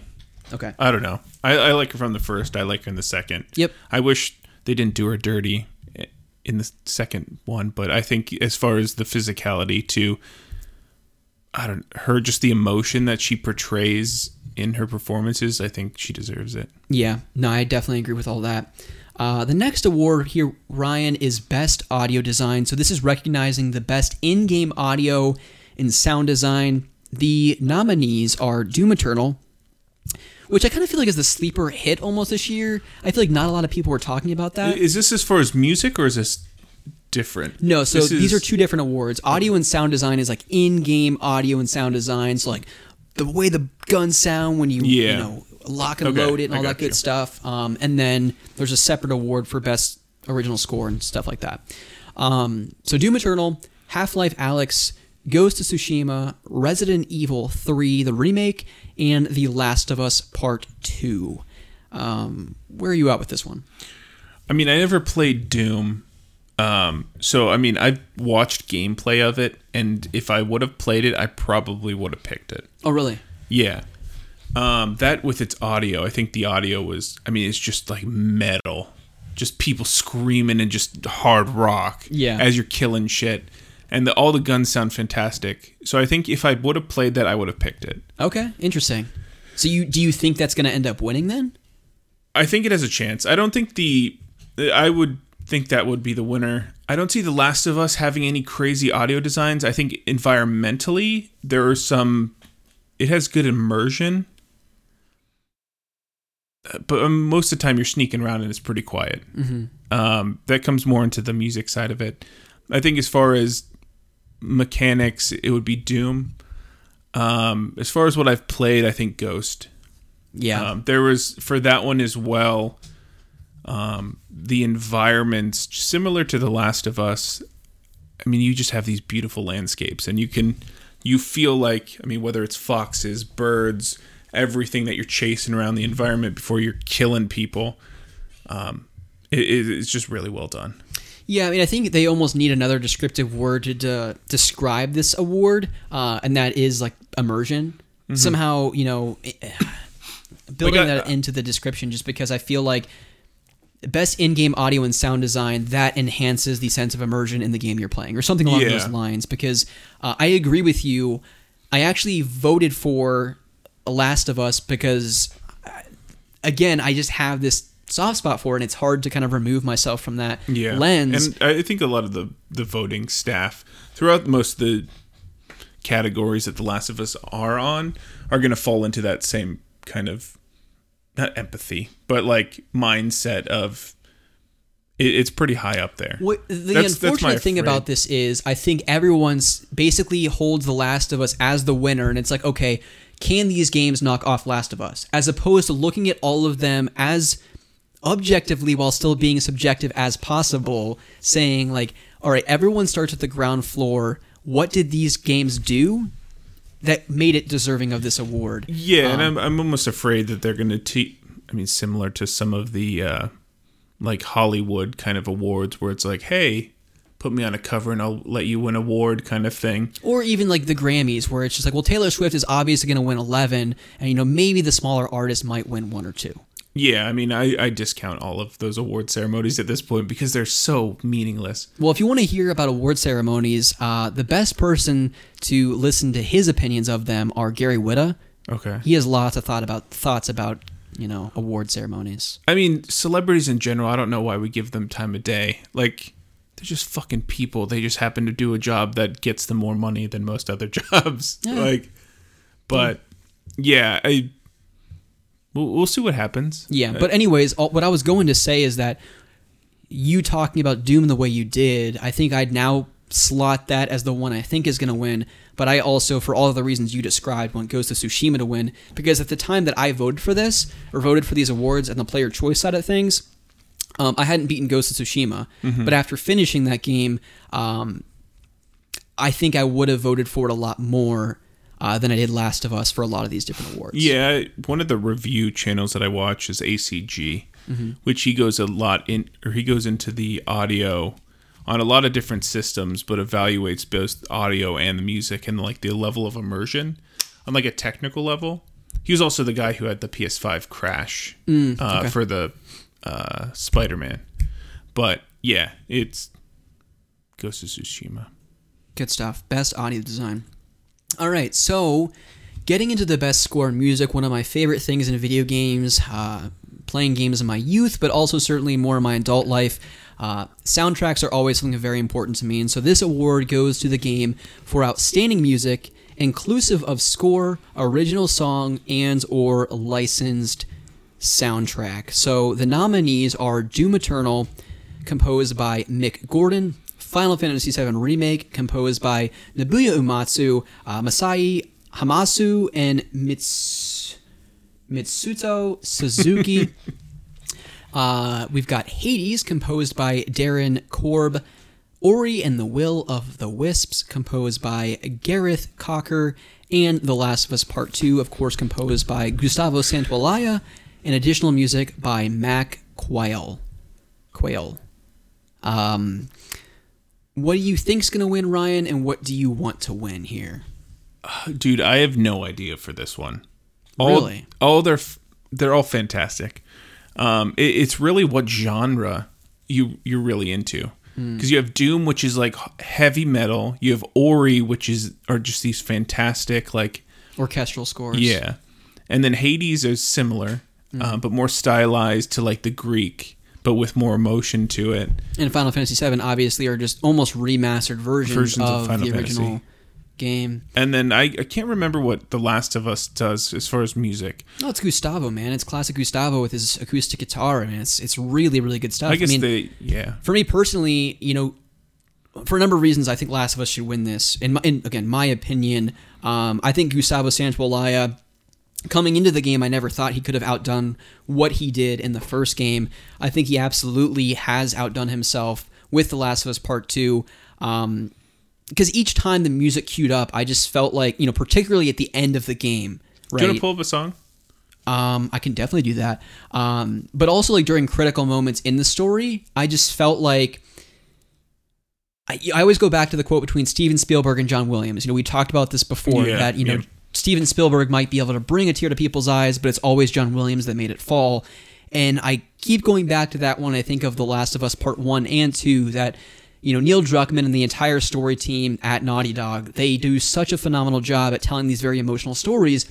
But it would be nothing nothing's maybe a little bit extreme, but it wouldn't be as emotionally impactful if you didn't have a score to tell you how you're supposed to feel in that moment. Yeah. And I feel like Gustavo Santaolalla does that so incredibly well. And The Last of Us Part 2, certainly the most emotional game I played this year in quite some time. I think he's he just does such a great job at making you feel certain feels. But even more than that, Ryan, what's really interesting here is that they got a licensed song. So going back to the award description, original song and or licensed soundtrack, they got a Pearl Jam song, Future Days, that is kind of like the anthem of this entire Yeah. story. And it perfectly, a game that was written many, many years ago before the story to Last of Us Part 2 was ever penned, that song so perfectly demonstrates and tells the story between the characters of this game. Yeah, I, I'd still really like Ori to probably win. Okay, that's fair. Um, it, I don't know if is Ori considered indie. Uh, I know Hades would Moon Studios has become a, becoming a more like prolific, you know, video game developer at this point. So it's I don't know. to- I think I really want Hades or Ori, just a lesser known, but I, I think The Last of Us is going to win. I respect that. I definitely respect that. I don't, I don't know. Just giving some food to the little guys. We'll go back Because- to episode 86 and listen to the episode that we recorded with good friend of the show, Frantic, Frantically Enduring and Surviving. And I have uh, a number of Last of Us Part 2 songs composed by Gustavo Santaolalla in that episode. Okay, we'll see if I if I listen this week if I change my mind. Okay, I do want to quickly then. So you think that probably Last of Us will win? Yeah, But probably you- for the like the next Most of them. four other cat or the next but you remaining want categories. Hades or Ori to win. Yeah, Good stuff. Okay. So I think and want Last of Us Part 2 to win for those awards. The next one we have here is Best Art Direction. Uh, this is for outstanding and or outstanding creative and or technical achievement in artistic design and animation. So the nominees for this are Final Fantasy VII Remake, Ghost of Tsushima, Hades, Ori and the Will of the Wisps, and The Last of Us Part 2. Ryan, what do you think? What do you want? Um For this one, you have three kind of realistic, photorealistic. Um, I mean, Final Fantasy, they always do a great job, but this one's in particular, they look extremely lifelike. Next level. Yep. Yeah, Ghost as well, and then The Last of Us. I mean, motion capture helps with that a bit. Just a little. Um, and then you have the two kind of artsy styles. Um, so I mean, I really wanted Hades to win. It's it's I don't know if it would be considered cel shaded, but it's it's just a gorgeous game. Okay. so you want Hades to win, right? I don't know who they would vote for though. Come back to me on that one. Okay. Convince so, me. Once think. Um, for me, um, what do I think is going to win here? I could see this being Final Fantasy.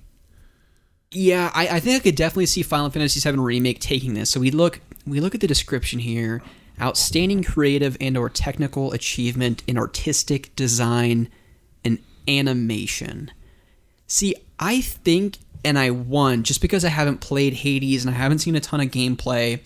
And even though I haven't played Ori and the Will of the Wisps, I've seen plenty of gameplay, and that game is Gorgeous. Oh my gosh, it looks so good. And there's a shit ton of particle effects that just look amazing.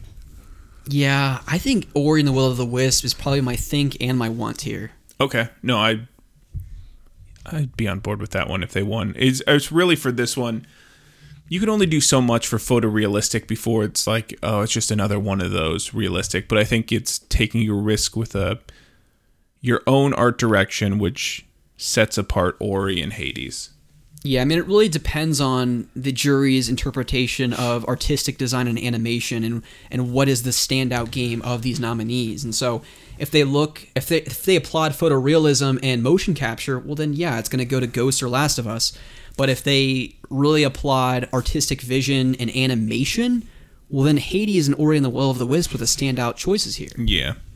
So it'll be interesting. I think um, at least I want Ori and the Will of the Wisps to win, but we will see Ryan the next game we have here, or the next award. I mean, best narrative, and so this is for outstanding storytelling and narrative development in a game. The nominees are 13 Sentinels, Aegis, Aegis, Aegis.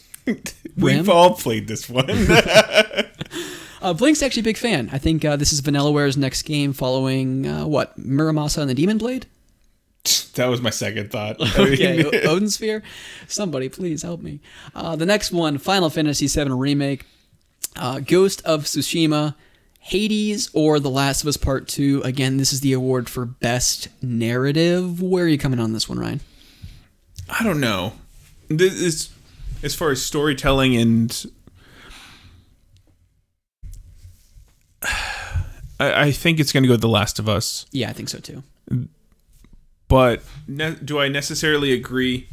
Um, that one was basically that revenge destroys you and turns you into something you don't like, right?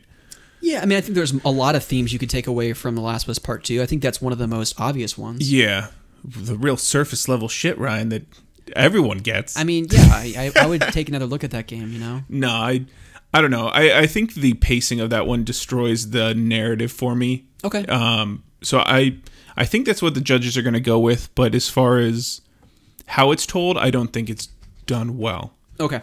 Um, but I, I can definitely understand how the the size and the pull that that studio and game have would definitely pull that vote. Got it. Um, I, I think for me it was between uh, Ghost and what was the other one? The one between those two. Uh, Final Fantasy VII remake. I could see that. Um, I think it's. I want Ghost. Yeah, I mean, I when I voted, I voted for Last of Us, and I said I want Last of Us. I still think I'm gonna stick with that. However, Ghost comes really, really close for me. Um, I, I think the tie up there could be the pacing of the map, which would I think would pull you away from it. It did, for sure. It's if you go fully on the beeline the story and just go for the main points, and then if you decide to branch out to sub uh, side quests that'll improve maybe. Mm-hmm. But yeah, I think the overall just main story was a good one. Okay, good stuff. So you want Ghost? You think Last of Us? Yeah. All right. Next one we have here. Uh, we're getting into the final three. Actually, the final two here. So the next one we have is Best Game Direction. So this is awarded for outstanding creative vision and innovation in game direction and design. So the choices here are Final Fantasy VII Remake, Ghost of Tsushima, Hades, Half-Life Alyx, or The Last of Us Part 2. I don't know. I, I don't see remakes as great game direction and kind of innovation. So Final Fantasy, it looks pretty. It's basically this. I mean, besides some of the live action, not turn based combat, I th- I've heard good things about how they've kind of mixed the two and created their own thing, which I can appreciate. Um, I have a hard time giving it to them, but I could definitely see it being up. Well, I'm sure, and here's the thing. So I'm sure the Crony Link 9 ones of the world are like already pulling up their phone and getting into the Otaku Brothers podcast gmail.com and writing us a lengthy hot and heavy message about why we're wrong for thinking that, which is perfectly fine, by the way. If you disagree with Ryan and I's um, what we think and what we want to win for the reasons that we've discussed here in the episode, by all means, write us an email at otakubrothers.podcast at gmail.com. Hopefully, you can get it in before the Game Awards go live, so it isn't one of those things where you know you're pointing our, your finger in our face and saying, "Ha ha ha! See, this is why you're wrong." When Yeah. Re- Seven remake ends up winning, but by all means, I would love to hear why people think that Final Fantasy VII remake, which is really the un- only like thirty percent of the game, and we probably won't see the next iteration for another you know forty five seven years, whatever it's going to be. Yeah, um, it- it's. I don't know. I, I think it's beautiful, and they've changed some things, but it, it would be similar, and not to shit on a game that I, I'm really enjoying, but it's it's like giving Demon's Souls remaster a game design where it's it's literally copy and paste, but you've just upresed it for Bluepoint. So Yeah. it would be hard for me to vote for Demon's Souls for this category if it was up. I mean, they've obviously changed a lot more from the original as far as combat systems than like a Demon's Souls, which is like copy and paste. But yeah, I, I don't think it, it's innovating enough. Um, as far as Ghosts, I think it was really done well. Um, it, it takes you can't help but compare it to Nioh, which is similar, I guess, Japanese setting, um, but just done so much different. And the combat was so crisp. I think that was really a good, a really good game. Uh, game direction. I think Hades would be where I would want it to fall. Um. Yeah, honestly, I'm kind of just tired of giving Last of Us and Ghost of Tsushima I, awards yeah, at that, that's my thing. It's like Last of Us. I'm sure it's going to get all of these awards, top Yeah. five, and it's it's a shame for the other games that are on the list. That I mean, they they did such a good job and deserve the credit. Well, it's like one of those things. You go back to the Academy Awards in 2003 when The Return of the King got like 13 Oscars. Yeah, It was nominated for like 13 and it did a clean sweep. And by you know at the end, I think it was Steven Spielberg himself. He was like, "It's a clean sweep. Best Picture goes to Return of the King," and the whole cast comes up. And so, is Last of Us Part Two Return of the King? I don't, I don't think so. But is it probably going to clean sweep a lot of these awards? I think so. and I don't want to say unfortunately so. But man, I hope it isn't just like game award after game award. It's just like Last of Us, Ghost of Tsushima, Last I mean, of Us. it's like launching one of the big type like Horizon. Oh, okay, every award's going to Horizon, or like one of those big AAA that some of these smaller games. I don't know if Final Fantasy is a small game, but like. I don't know. I, I don't want a clean sweep. It- Yeah, it, yeah. would be hard for me to see. I mean, not that Lord of the Rings: Return of the King was not just That was absolutely deserving best. of the It was sweep. definitely. Nolan, watch the fucking Lord of the Rings, please. My gosh. I would completely agree.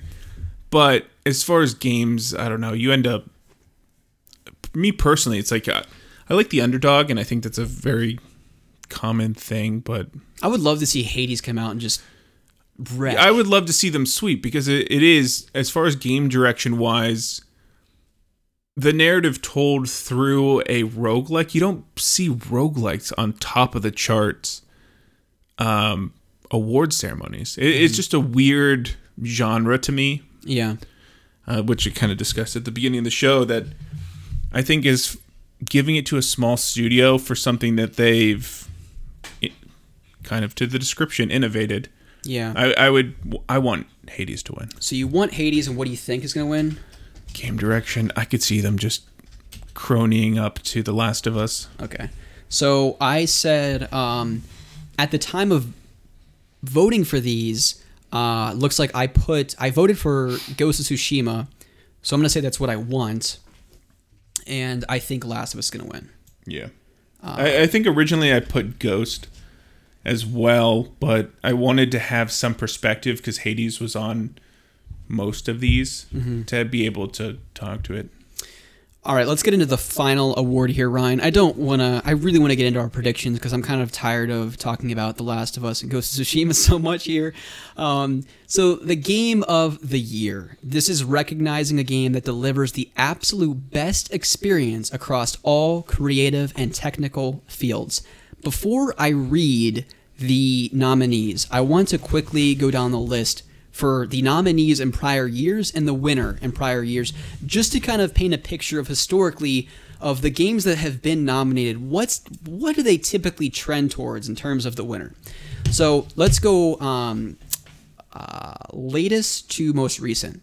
Uh, 2014, we had Dragon Age Inquisition, Bayonetta 2, Dark Souls 2, Hearthstone Heroes of Warcraft, Middle of Earth Shadow of Mordor, Middle Earth Shadow of Mordor gets snubbed, and Dragon Age or, or uh, Inquisition ended up winning in 2014. All right, Dragon Age Inquisition. 15, we have The Witcher 3, Wild Hunt, Bloodborne, Fallout 4, Metal Gear Solid 5, The Phantom Pain, Super Mario Maker. Any guesses what the winner here was? It's not Bloodborne. It was The Witcher 3. Yeah. Even though course. Bloodborne, I probably would have chosen.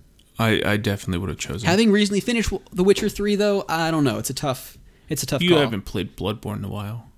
I haven't. You're right. God, I Uh, want to play 2000, Bloodborne now. it's so, so beautiful. uh, 2016, we have Overwatch, Doom, Inside, Titanfall 2, and Uncharted 4: A Thief's End. Any guesses? Uncharted. Overwatch. really? Oh, dude, that game like lit the world on fire. Okay. Yeah, that was a big game at the time, and it still is. It's it's probably up for uh, a Poor nominee. Uncharted 4. That game was brilliant. It was, yeah. I mean, out of that list, I think the, the obvious. Well, I mean, Doom would have been right up there too, but I would have chosen Uncharted Four out of that list. Just me. 2017, um, we had The Legend of Zelda: Breath of the Wild, Horizon Zero Dawn, Persona 5, Player Unknown's Battleground (PUBG), or Super Mario Odyssey. Breath of the Wild. Yeah, for sure. Um, I would have I like Horizon. I would have chosen Horizon because that's the Zelda game that I probably That's wanted. like not the indie one, but I mean, Guerrilla. What's Guerrilla, right? yeah, Guerrilla. I don't see them as a huge studio, and they took such a big risk. They literally went in like, "Hey, what's your riskiest idea?" Oh, dinosaurs and a girl with a bow in like a post-apocalyptic world. Well, see, this I see almost like a a similar situation to what we find ourselves in in 2020, where you look at the history of Guerrilla Games and they make the Killzone series, Yeah. and they go on to make something like Horizon Zero Dawn. Such a stark contrast to what they're used to developing, and I kind of see something similar when. You look at Sucker Punch when they previously made Sly Cooper and then they went on to make the infamous games and now they more recently make Ghost of Tsushima. That's kind of why that's my argument case for why I think they should win because one, Ghost of Tsushima on its own is a brilliant game, Yeah. but seeing the history of that developer and how they took a huge risk and leap to make something like Ghost and how successful and how brilliant a game that is, Because that one was sold out for months. yeah, I think that and that's why you and I both bought it digitally because we weren't I'm like- willing to wait. Yeah, I went to, God, it was like three Game Stops and like two WalMarts, and like a Home Depot. Yeah. So and Couldn't none of them had. I don't know. Uh, 2018, Ryan, we have God of War, Assassin's Creed Odyssey. Man, what a year this was. God of War, Assassin's Creed Odyssey, Celeste, Marvel's Spider Man, Monster Hunter World, and Red Dead Redemption 2. Man, that was a good year for video games. Yeah, it really was. What do you think won here? I think God of War, but World deserved it for sure. Yeah, I don't.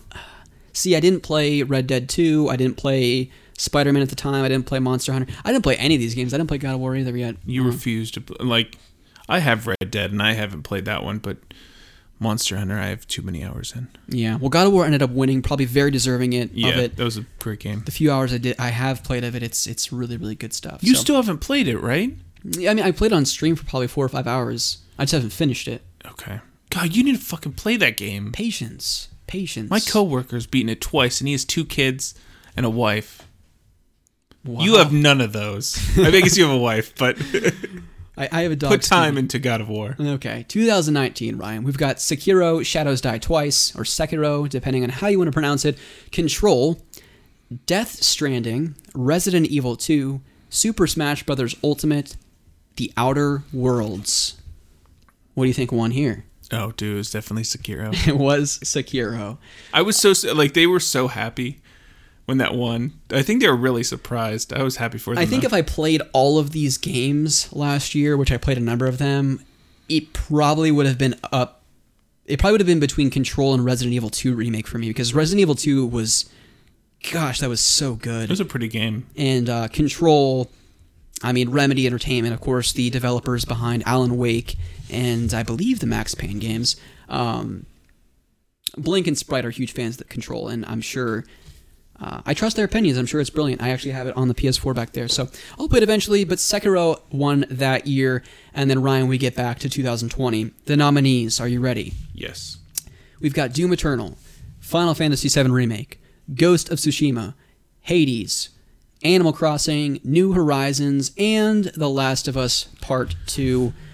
What do you think's going to win? What do you want to win? I I could see it again going to The Last of Us Part 2. Yeah, I think it's definitely going to be The Last of Us Part 2, having recently finished, and what I just talked about earlier when looking at 2017, when you compare something like Breath of the Wild to Horizon. I think that uh, I want Ghost to definitely win. Yeah, for me it was a, a toss up between Ghost and Hades. Yeah. Um, I I, I kind of want Ghost more. I think that's what I that's what I have highlighted here. But seeing Game of the Year go to an indie developer, I don't know. I don't. It's kind of an ego boost, but it's just it would be really cool to see. It's Oh, a- it's a Hades winning game. would be so cool. yeah. Yeah. Good stuff. Well, as we've said a number of times as we've been going through these predictions for each of the awards that we will hear Thursday night, Ryan, what is the true what are the true winners? If you can get in the podcast before the uh, the Game Awards goes live, we'd love to hear from you at Otaku Brothers Podcast at gmail.com or hop in the Discord. The link is in the show notes below. Always amazing conversation going on in there. So please join the community. We'd love to have you there. But Ryan, at the tail end of the show, because not only are they going to announce the winners for all of these awards, there's going to be lots of celebrity camos, cameos, probably plenty of cringe.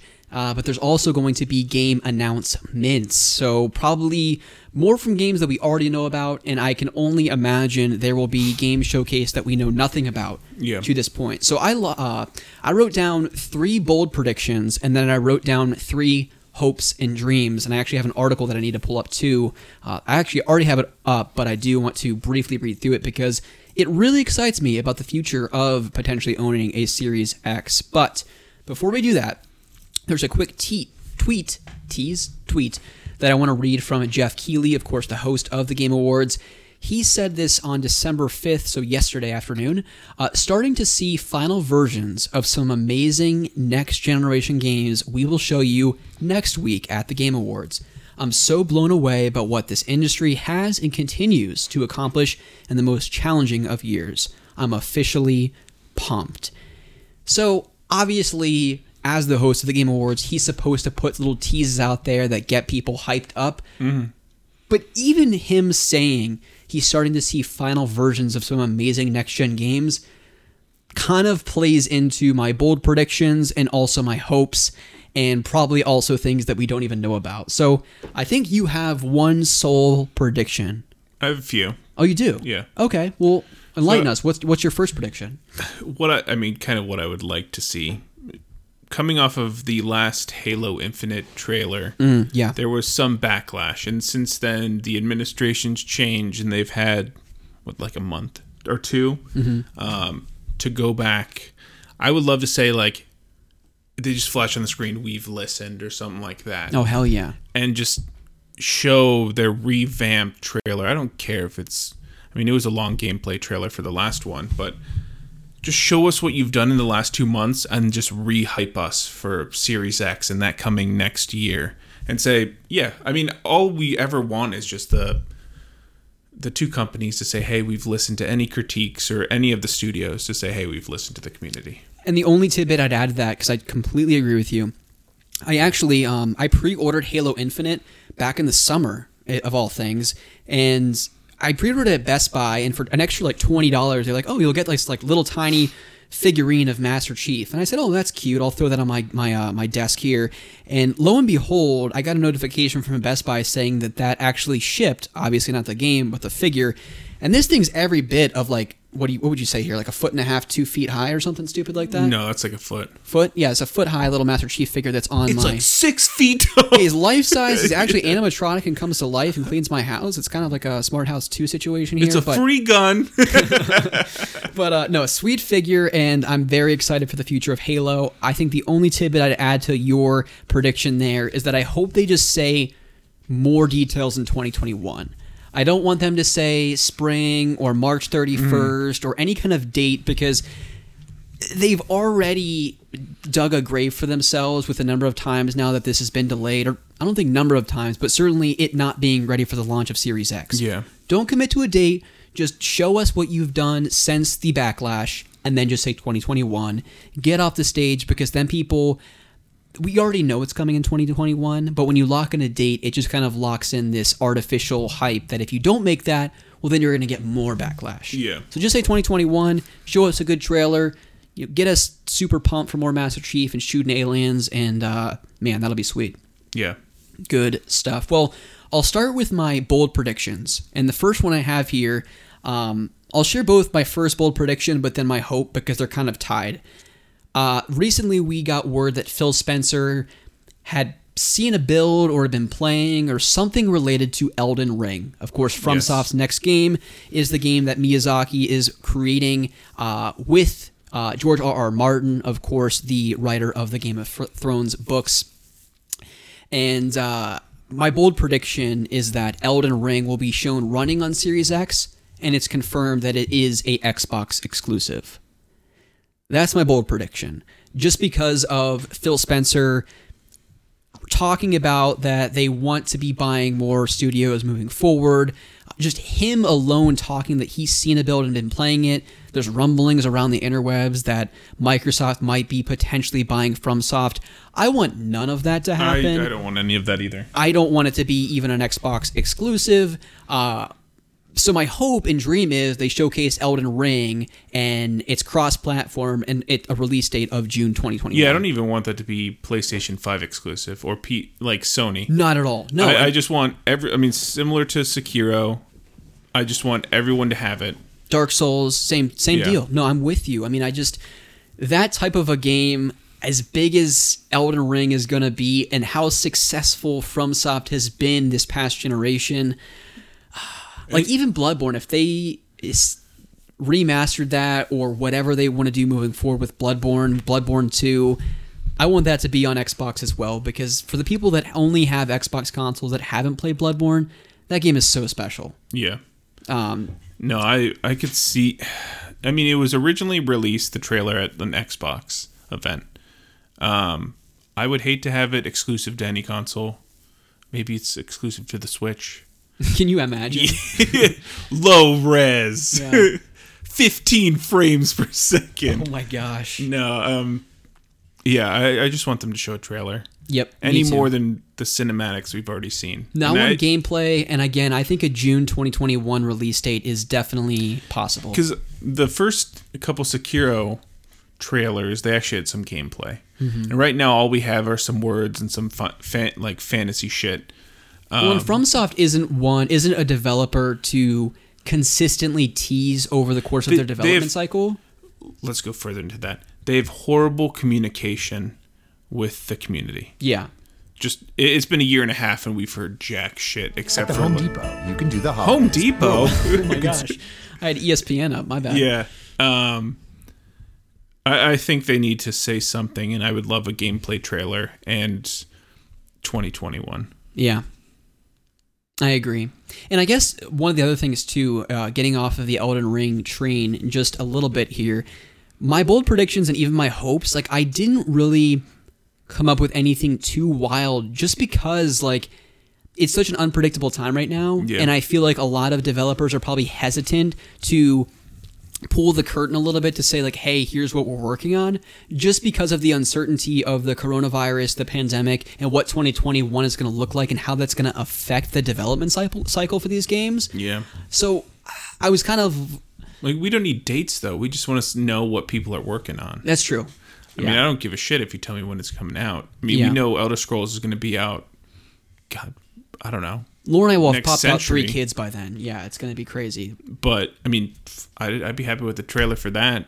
Yeah. But we need that space field, Starfield. We haven't seen anything except Space for. Wars. Yeah. I think there were some three leaked photos of that. I could see them doing. Uh, I mean, coming out of Microsoft, getting Bethesda. Yeah. They could release a trailer. I'm like, oh hey, this game's still a thing, even though we've just released a name. Well, because I think Starfield is going to come out long before Elder Scrolls 6 does. Yeah. And so, as much as I want Elder Scrolls 6 to come out before it because that excites me more, I don't see that being the case. So, yeah, hype us up with Starfield, show us a nice gameplay sequence, maybe lock in some kind of release window, like early 2022 or something. I don't know.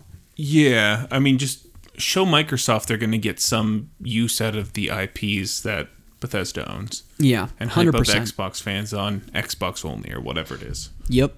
Yep, yep, yep. All right, so the next bold prediction I have here is Breath of the Wild 2 gameplay is shown, as is the Switch Pro, both of which will be releasing in spring 2021.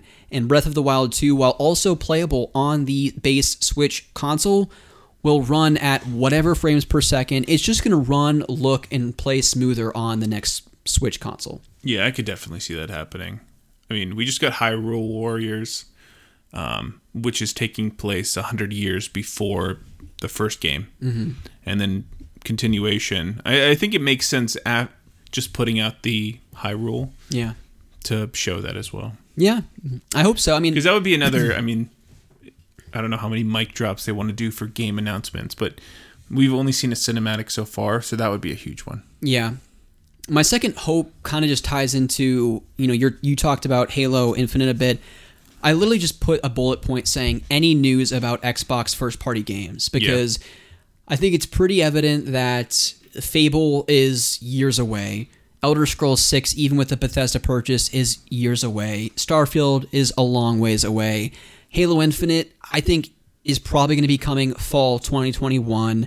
Everwild apparently that game is still really early in development at Rare. So I just not only do I want to see more footage of games like Fable and Avowed, that first person Elder Scrolls like type RPG, and some of these other games that have in development. I don't know, man. I just want to hear about stuff that's coming near term because I so badly want to get a Series X, not only for the backwards compatibility component, but I want to play some of these next gen games. And certainly from a multiplayer standpoint, like I want to play Call of Duty Cold War with friends, and I want to be playing that on the Xbox ecosystem. I want to take advantage of Game Pass, but right now it's tough for me to stomach a $500 purchase without A lot of new also having that next game that's going to put me kind of over the edge because I'm already there. I already want one. But I just need the one thing to put me over the edge, and Halo Infinite would have been that yeah, at launch. because you were gonna take Xbox over PS5, 100% until they announced the launch lineup for PlayStation 5, and I'm like, see, that, that and even early edge. 21 with the titles that are coming out for PS5, it's better. But I yeah, I, I completely agree. I would love to see them announce a. I don't even give a shit if they do only Xbox. Steal the show. Yeah, and say, hey, this is cross-platform, but it's Xbox's night. Yeah, first world reveal for Xbox, Microsoft, whatever. Yeah. Like, I, I would love that. Yeah, No, take the momentum back. You know, Series X's will start selling out faster than the PS5s are selling out. Whatever. I don't care about sales numbers, but I just want them to take ownership over some of these first party development studios that they have and really just blow everyone's minds. Yeah, no, I'd love that. Um, before I reveal any of the, my other predictions, Ryan, what do you else? What do you got on your palette there? Uh, I I really want something more about Horizon to final up the launch window of that. We haven't seen really much gameplay. I think it was all cinematic for the initial trailer. Mm-hmm. Yeah, I think so. Granted, it looked freaking beautiful, um, but I would love not much, but just a tease of gameplay. I don't want to see too much because I don't want anything given away in that story. Yeah, But I think if they show Aloy in the any of the environments, I don't I don't want to see her even taking down any of the monsters because we've already seen some cool monsters. Just show some of the sets. What about um? Well, stay on that. Yeah, I could definitely see some kind of extended gameplay demo of someone walking through an environment, showing how combat's changed, maybe showing how the DualSense controller is going to affect the gameplay. Yeah. Maybe if you have the DualSense headphones. Um, or the 3D audio headphones, like how that's going to just enhance immersion. Uh, however, they pitch it, I too would love to see some type of extended gameplay demo for Horizon 2, Forbidden West. Where are you at with God of War Ragnarok? Do you think Cory Barlog's going to come out and have any kind of more details on that, or they're going to say ho hum for a while? I mean, I'm fine being with that being pushed back. Me too. Um, you haven't played the first one, so you've no real hype. Yeah. I, I beat the first one, and it's a great game. I'm excited for the continuation of those characters. But I mean, that's Sony exclusive. They already have such a good lineup for 21, Yeah. early and mid. I don't know about late yet, but Well, I feel like Horizon would be a perfect November game. Mm-hmm. Throw Ratchet and Clank in the July, August, September timeframe, and then we have Kena Bridge of Spirits in the spring, assuming that game still makes its uh, release window. Yeah, I mean, we have a solid four or five games that are big titles that are coming in 21. Ragnarok would be icing on the cake, but as far as what I actually care about, I think probably Elden Ring is number one. Oh yeah, I think Halo Infinite, I wanted to see that do well. Yeah. And I want them to knock it out of the park with some tease um, and then show us what we already know is probably coming in 21. I think they, I don't think they put a date on the initial, but with Horizon, I want to see that come out. Yep. Um, and then if you show us Bridge of Spirits again, I you can't go wrong with that game. It's beautiful. Yeah, no, Just show us one of those little black puffy things so and just put it on the screen, like similar to your Sackboy video that you sent me. Just Yeah. give us some cute shit and be like, hey, we're still coming out. Here's the launch date. Yeah. I would love to see more Kena. Uh, my last bold prediction, and again, it's very vague because I just don't want to commit to much because I don't know even what this game would be. But I think we'll see another Nintendo first party project revealed that we haven't seen yet. We know nothing about. There's no rumor mill that it's in development. Just something completely new, but a subtle tease, kind of like what we saw in Breath of the Wild 2, that trailer, which I think was in 2018, or, or maybe it was 19. I can't even remember at this point. But and I don't know what it would be, but I think this is going to be one of the key takeaways where Twitter is just going to be in a complete uproar, not in a negative sense, but just like, oh my gosh. But I also don't know what that would be because Metroid Prime 4, I think that's just in development hell right now. I don't think we're going to see that for a long while. Uh, so I don't think they're going to tease any more of that. I'm not sure if like a new 3D platformer, Donkey Kong Country type thing, so like uh, DK64. Because they just style. had, I mean, yeah, I don't know. They just had a Donkey Kong game come out though. I mean, Trop- Tropical Freeze is relatively recent. I don't know. I don't think F Zero would have the broader appeal. I mean, I think there's certainly a huge fan base there. I don't know if the Game Awards is the time or place for an F Zero announcement. Um, Mario Kart 9 potentially. I don't know if we need another Mario Kart right now because 8 is already the definitive version, even though that game is still I, I think they just kill it with Zelda. I, I think that's all they need. You're right. I mean, that is the trump card for sure. Yeah. Um, but again, we're being bold here, so we're just throwing out a random first party Nintendo game. Uh, my last hope. notice how all my hopes and dreams are tied to Xbox because I just want to. I want an excuse to go buy Yeah, I that want them right to now. do well. Um, and the last one I have here is my hope is that Xbox Game Studios, The Initiative, finally reveals their project and it's a new Perfect Dark game, which is kind of what the rumors have been. However, I did some digging uh, before we recorded, and I found this article published on November 12th of this year, and the title says New Xbox studio said to be working on Perfect Dark. It hires PlayStation and Infinity Ward talent uh, from studios including Naughty Dog, Santa Monica, and Insomniac. Oh shit.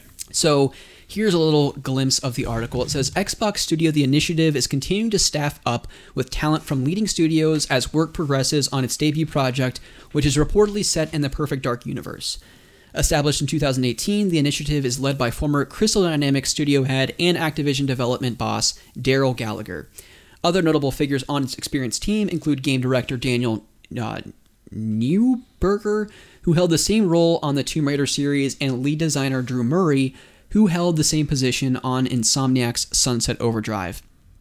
Uh, fast forward a little bit. While its debut project remains unannounced, the initiative is reportedly working on a third person game set in the Perfect Dark universe, and if true, it would mark the rare franchise's first installment since 2005's Perfect Dark Zero, which was a launch title for the 360. Now, I think somewhere embedded in this article, there was talk about this being, or maybe it was a separate article that I had up, that it would be a potential episodic game in the Perfect Dark universe. And so, a couple things come to mind when I think of that. Are they saying episodic in the sense that it's one grand game, kind of like Telltale's The Walking Dead Season 1, but it's split up into episodes that they release over the course of a few months? Or are we talking episodic in the sense of Final Fantasy VII. Remake, where it's going to be like a 10 year development cycle before we see all parts? I, don't- want nothing of the latter. Yeah. If it's the former, even that I'm a little hesitant to get excited about. Like, I, I don't know why we're complicating Perfect Dark. Like, it's not that difficult to make a competent first person shooter. And the Perfect Dark franchise, like, just remake the first one if you have to. Yeah, I don't know. I it sounds very much like a games as a service, and I haven't heard of oh one games as a service game that's done well. Marvel, the one that just came out, the Avengers. Avengers, has like a thousand people total on Steam Notice how no one's talking about that game and it's not nominated because it lost. Uh, was it? I think in their most recent, it was Square Enix. Their uh, profitability, it lost them like six. Was it billion dollars? Six million dollars or something. Yeah. And they're basically like, yeah, if we would have sold more copies, it, we would have been profitable. This was a critical failure, probably. Yeah, no, it, it's not good. Mm-hmm. And that you have um, Anthem from EA. You don't have any good scenarios where games as a service has done well. I mean, you have Fortnite, but that's an exception. Yeah, I, I don't know how I feel about the whole games as a service. Well, I know how I feel. I certainly don't want them to do that to Perfect Dark, especially coming away from. I, I think we could consider Perfect Dark Zero a flop from 2005. Like, very few people were walking away saying this is the future of the series and this is the exact. Um, follow up that we wanted to the N64 classic from the year 2000. Yeah. Um, the follow up, the spiritual successor to GoldenEye. I mean, that would just be such a shame. I mean, I want nothing more than. Even if you're not working on a perfect dark game, I want them to be making a great first person shooter. But from these early little snippets of news, it worries me. What excites me is that they're bringing on creative talent from really great um, talented studios, Infinity Ward, Naughty Dog, Santa Monica, Insomniac. That instills hope into me. Uh, I don't. I hope. I don't want to put a whole lot of stock in this episodic thing because it's just a rumor right now. It sounds Yeah. like so. But the hope and dream is that they showcase a new Perfect Dark. Even if you just like zoom in on Joanna Dark or she's narrating how the world has changed since the last entry, and she's I don't know. I don't even know how to pitch the game, but I hope Joanna Dark makes her um, definitely wanted return, and I think that would be a terrific way to market the Xbox moving forward. Is Perfect Dark returning? Yeah, that'd be great. So, with that being said, Ryan, we've talked the Game Awards to death. We've shared many predictions. Anything else before we cap it? No, I'm just excited to see what happens. Me too. And what's announced. Me too. So, stay tuned. Stay tuned indeed. Ryan and I will be recording a follow up episode of this one next weekend following the Game Awards. Again, it is Thursday night. I know I will definitely be tuning in. I'm sure Pete Dorr will be streaming it, so I'll probably be tuning into his stream. and uh, very excited to see where these awards come in and certainly what is announced. But with that being said, Ryan and I are going to call it. Thank you so much for listening to the Otaku Brothers podcast as Ryan and I get ever so closer to episode 100, where we will be doing the community game of the year awards, where we want as many people to tune in and submit their choices for our five awards. Again, you can find that on the Otaku Brothers Twitter account or on our Discord. So we'll be back next week, uh, as I always do at the end of every episode. I turn it back to my podcast co host here, Ryan. Any parting words for our yeah, listeners? just have a great week. Uh, stay tuned for the Game Awards and uh, answer the damn survey. That's So, right. uh, That's right. See you guys. All right, we'll see you next week. Bye.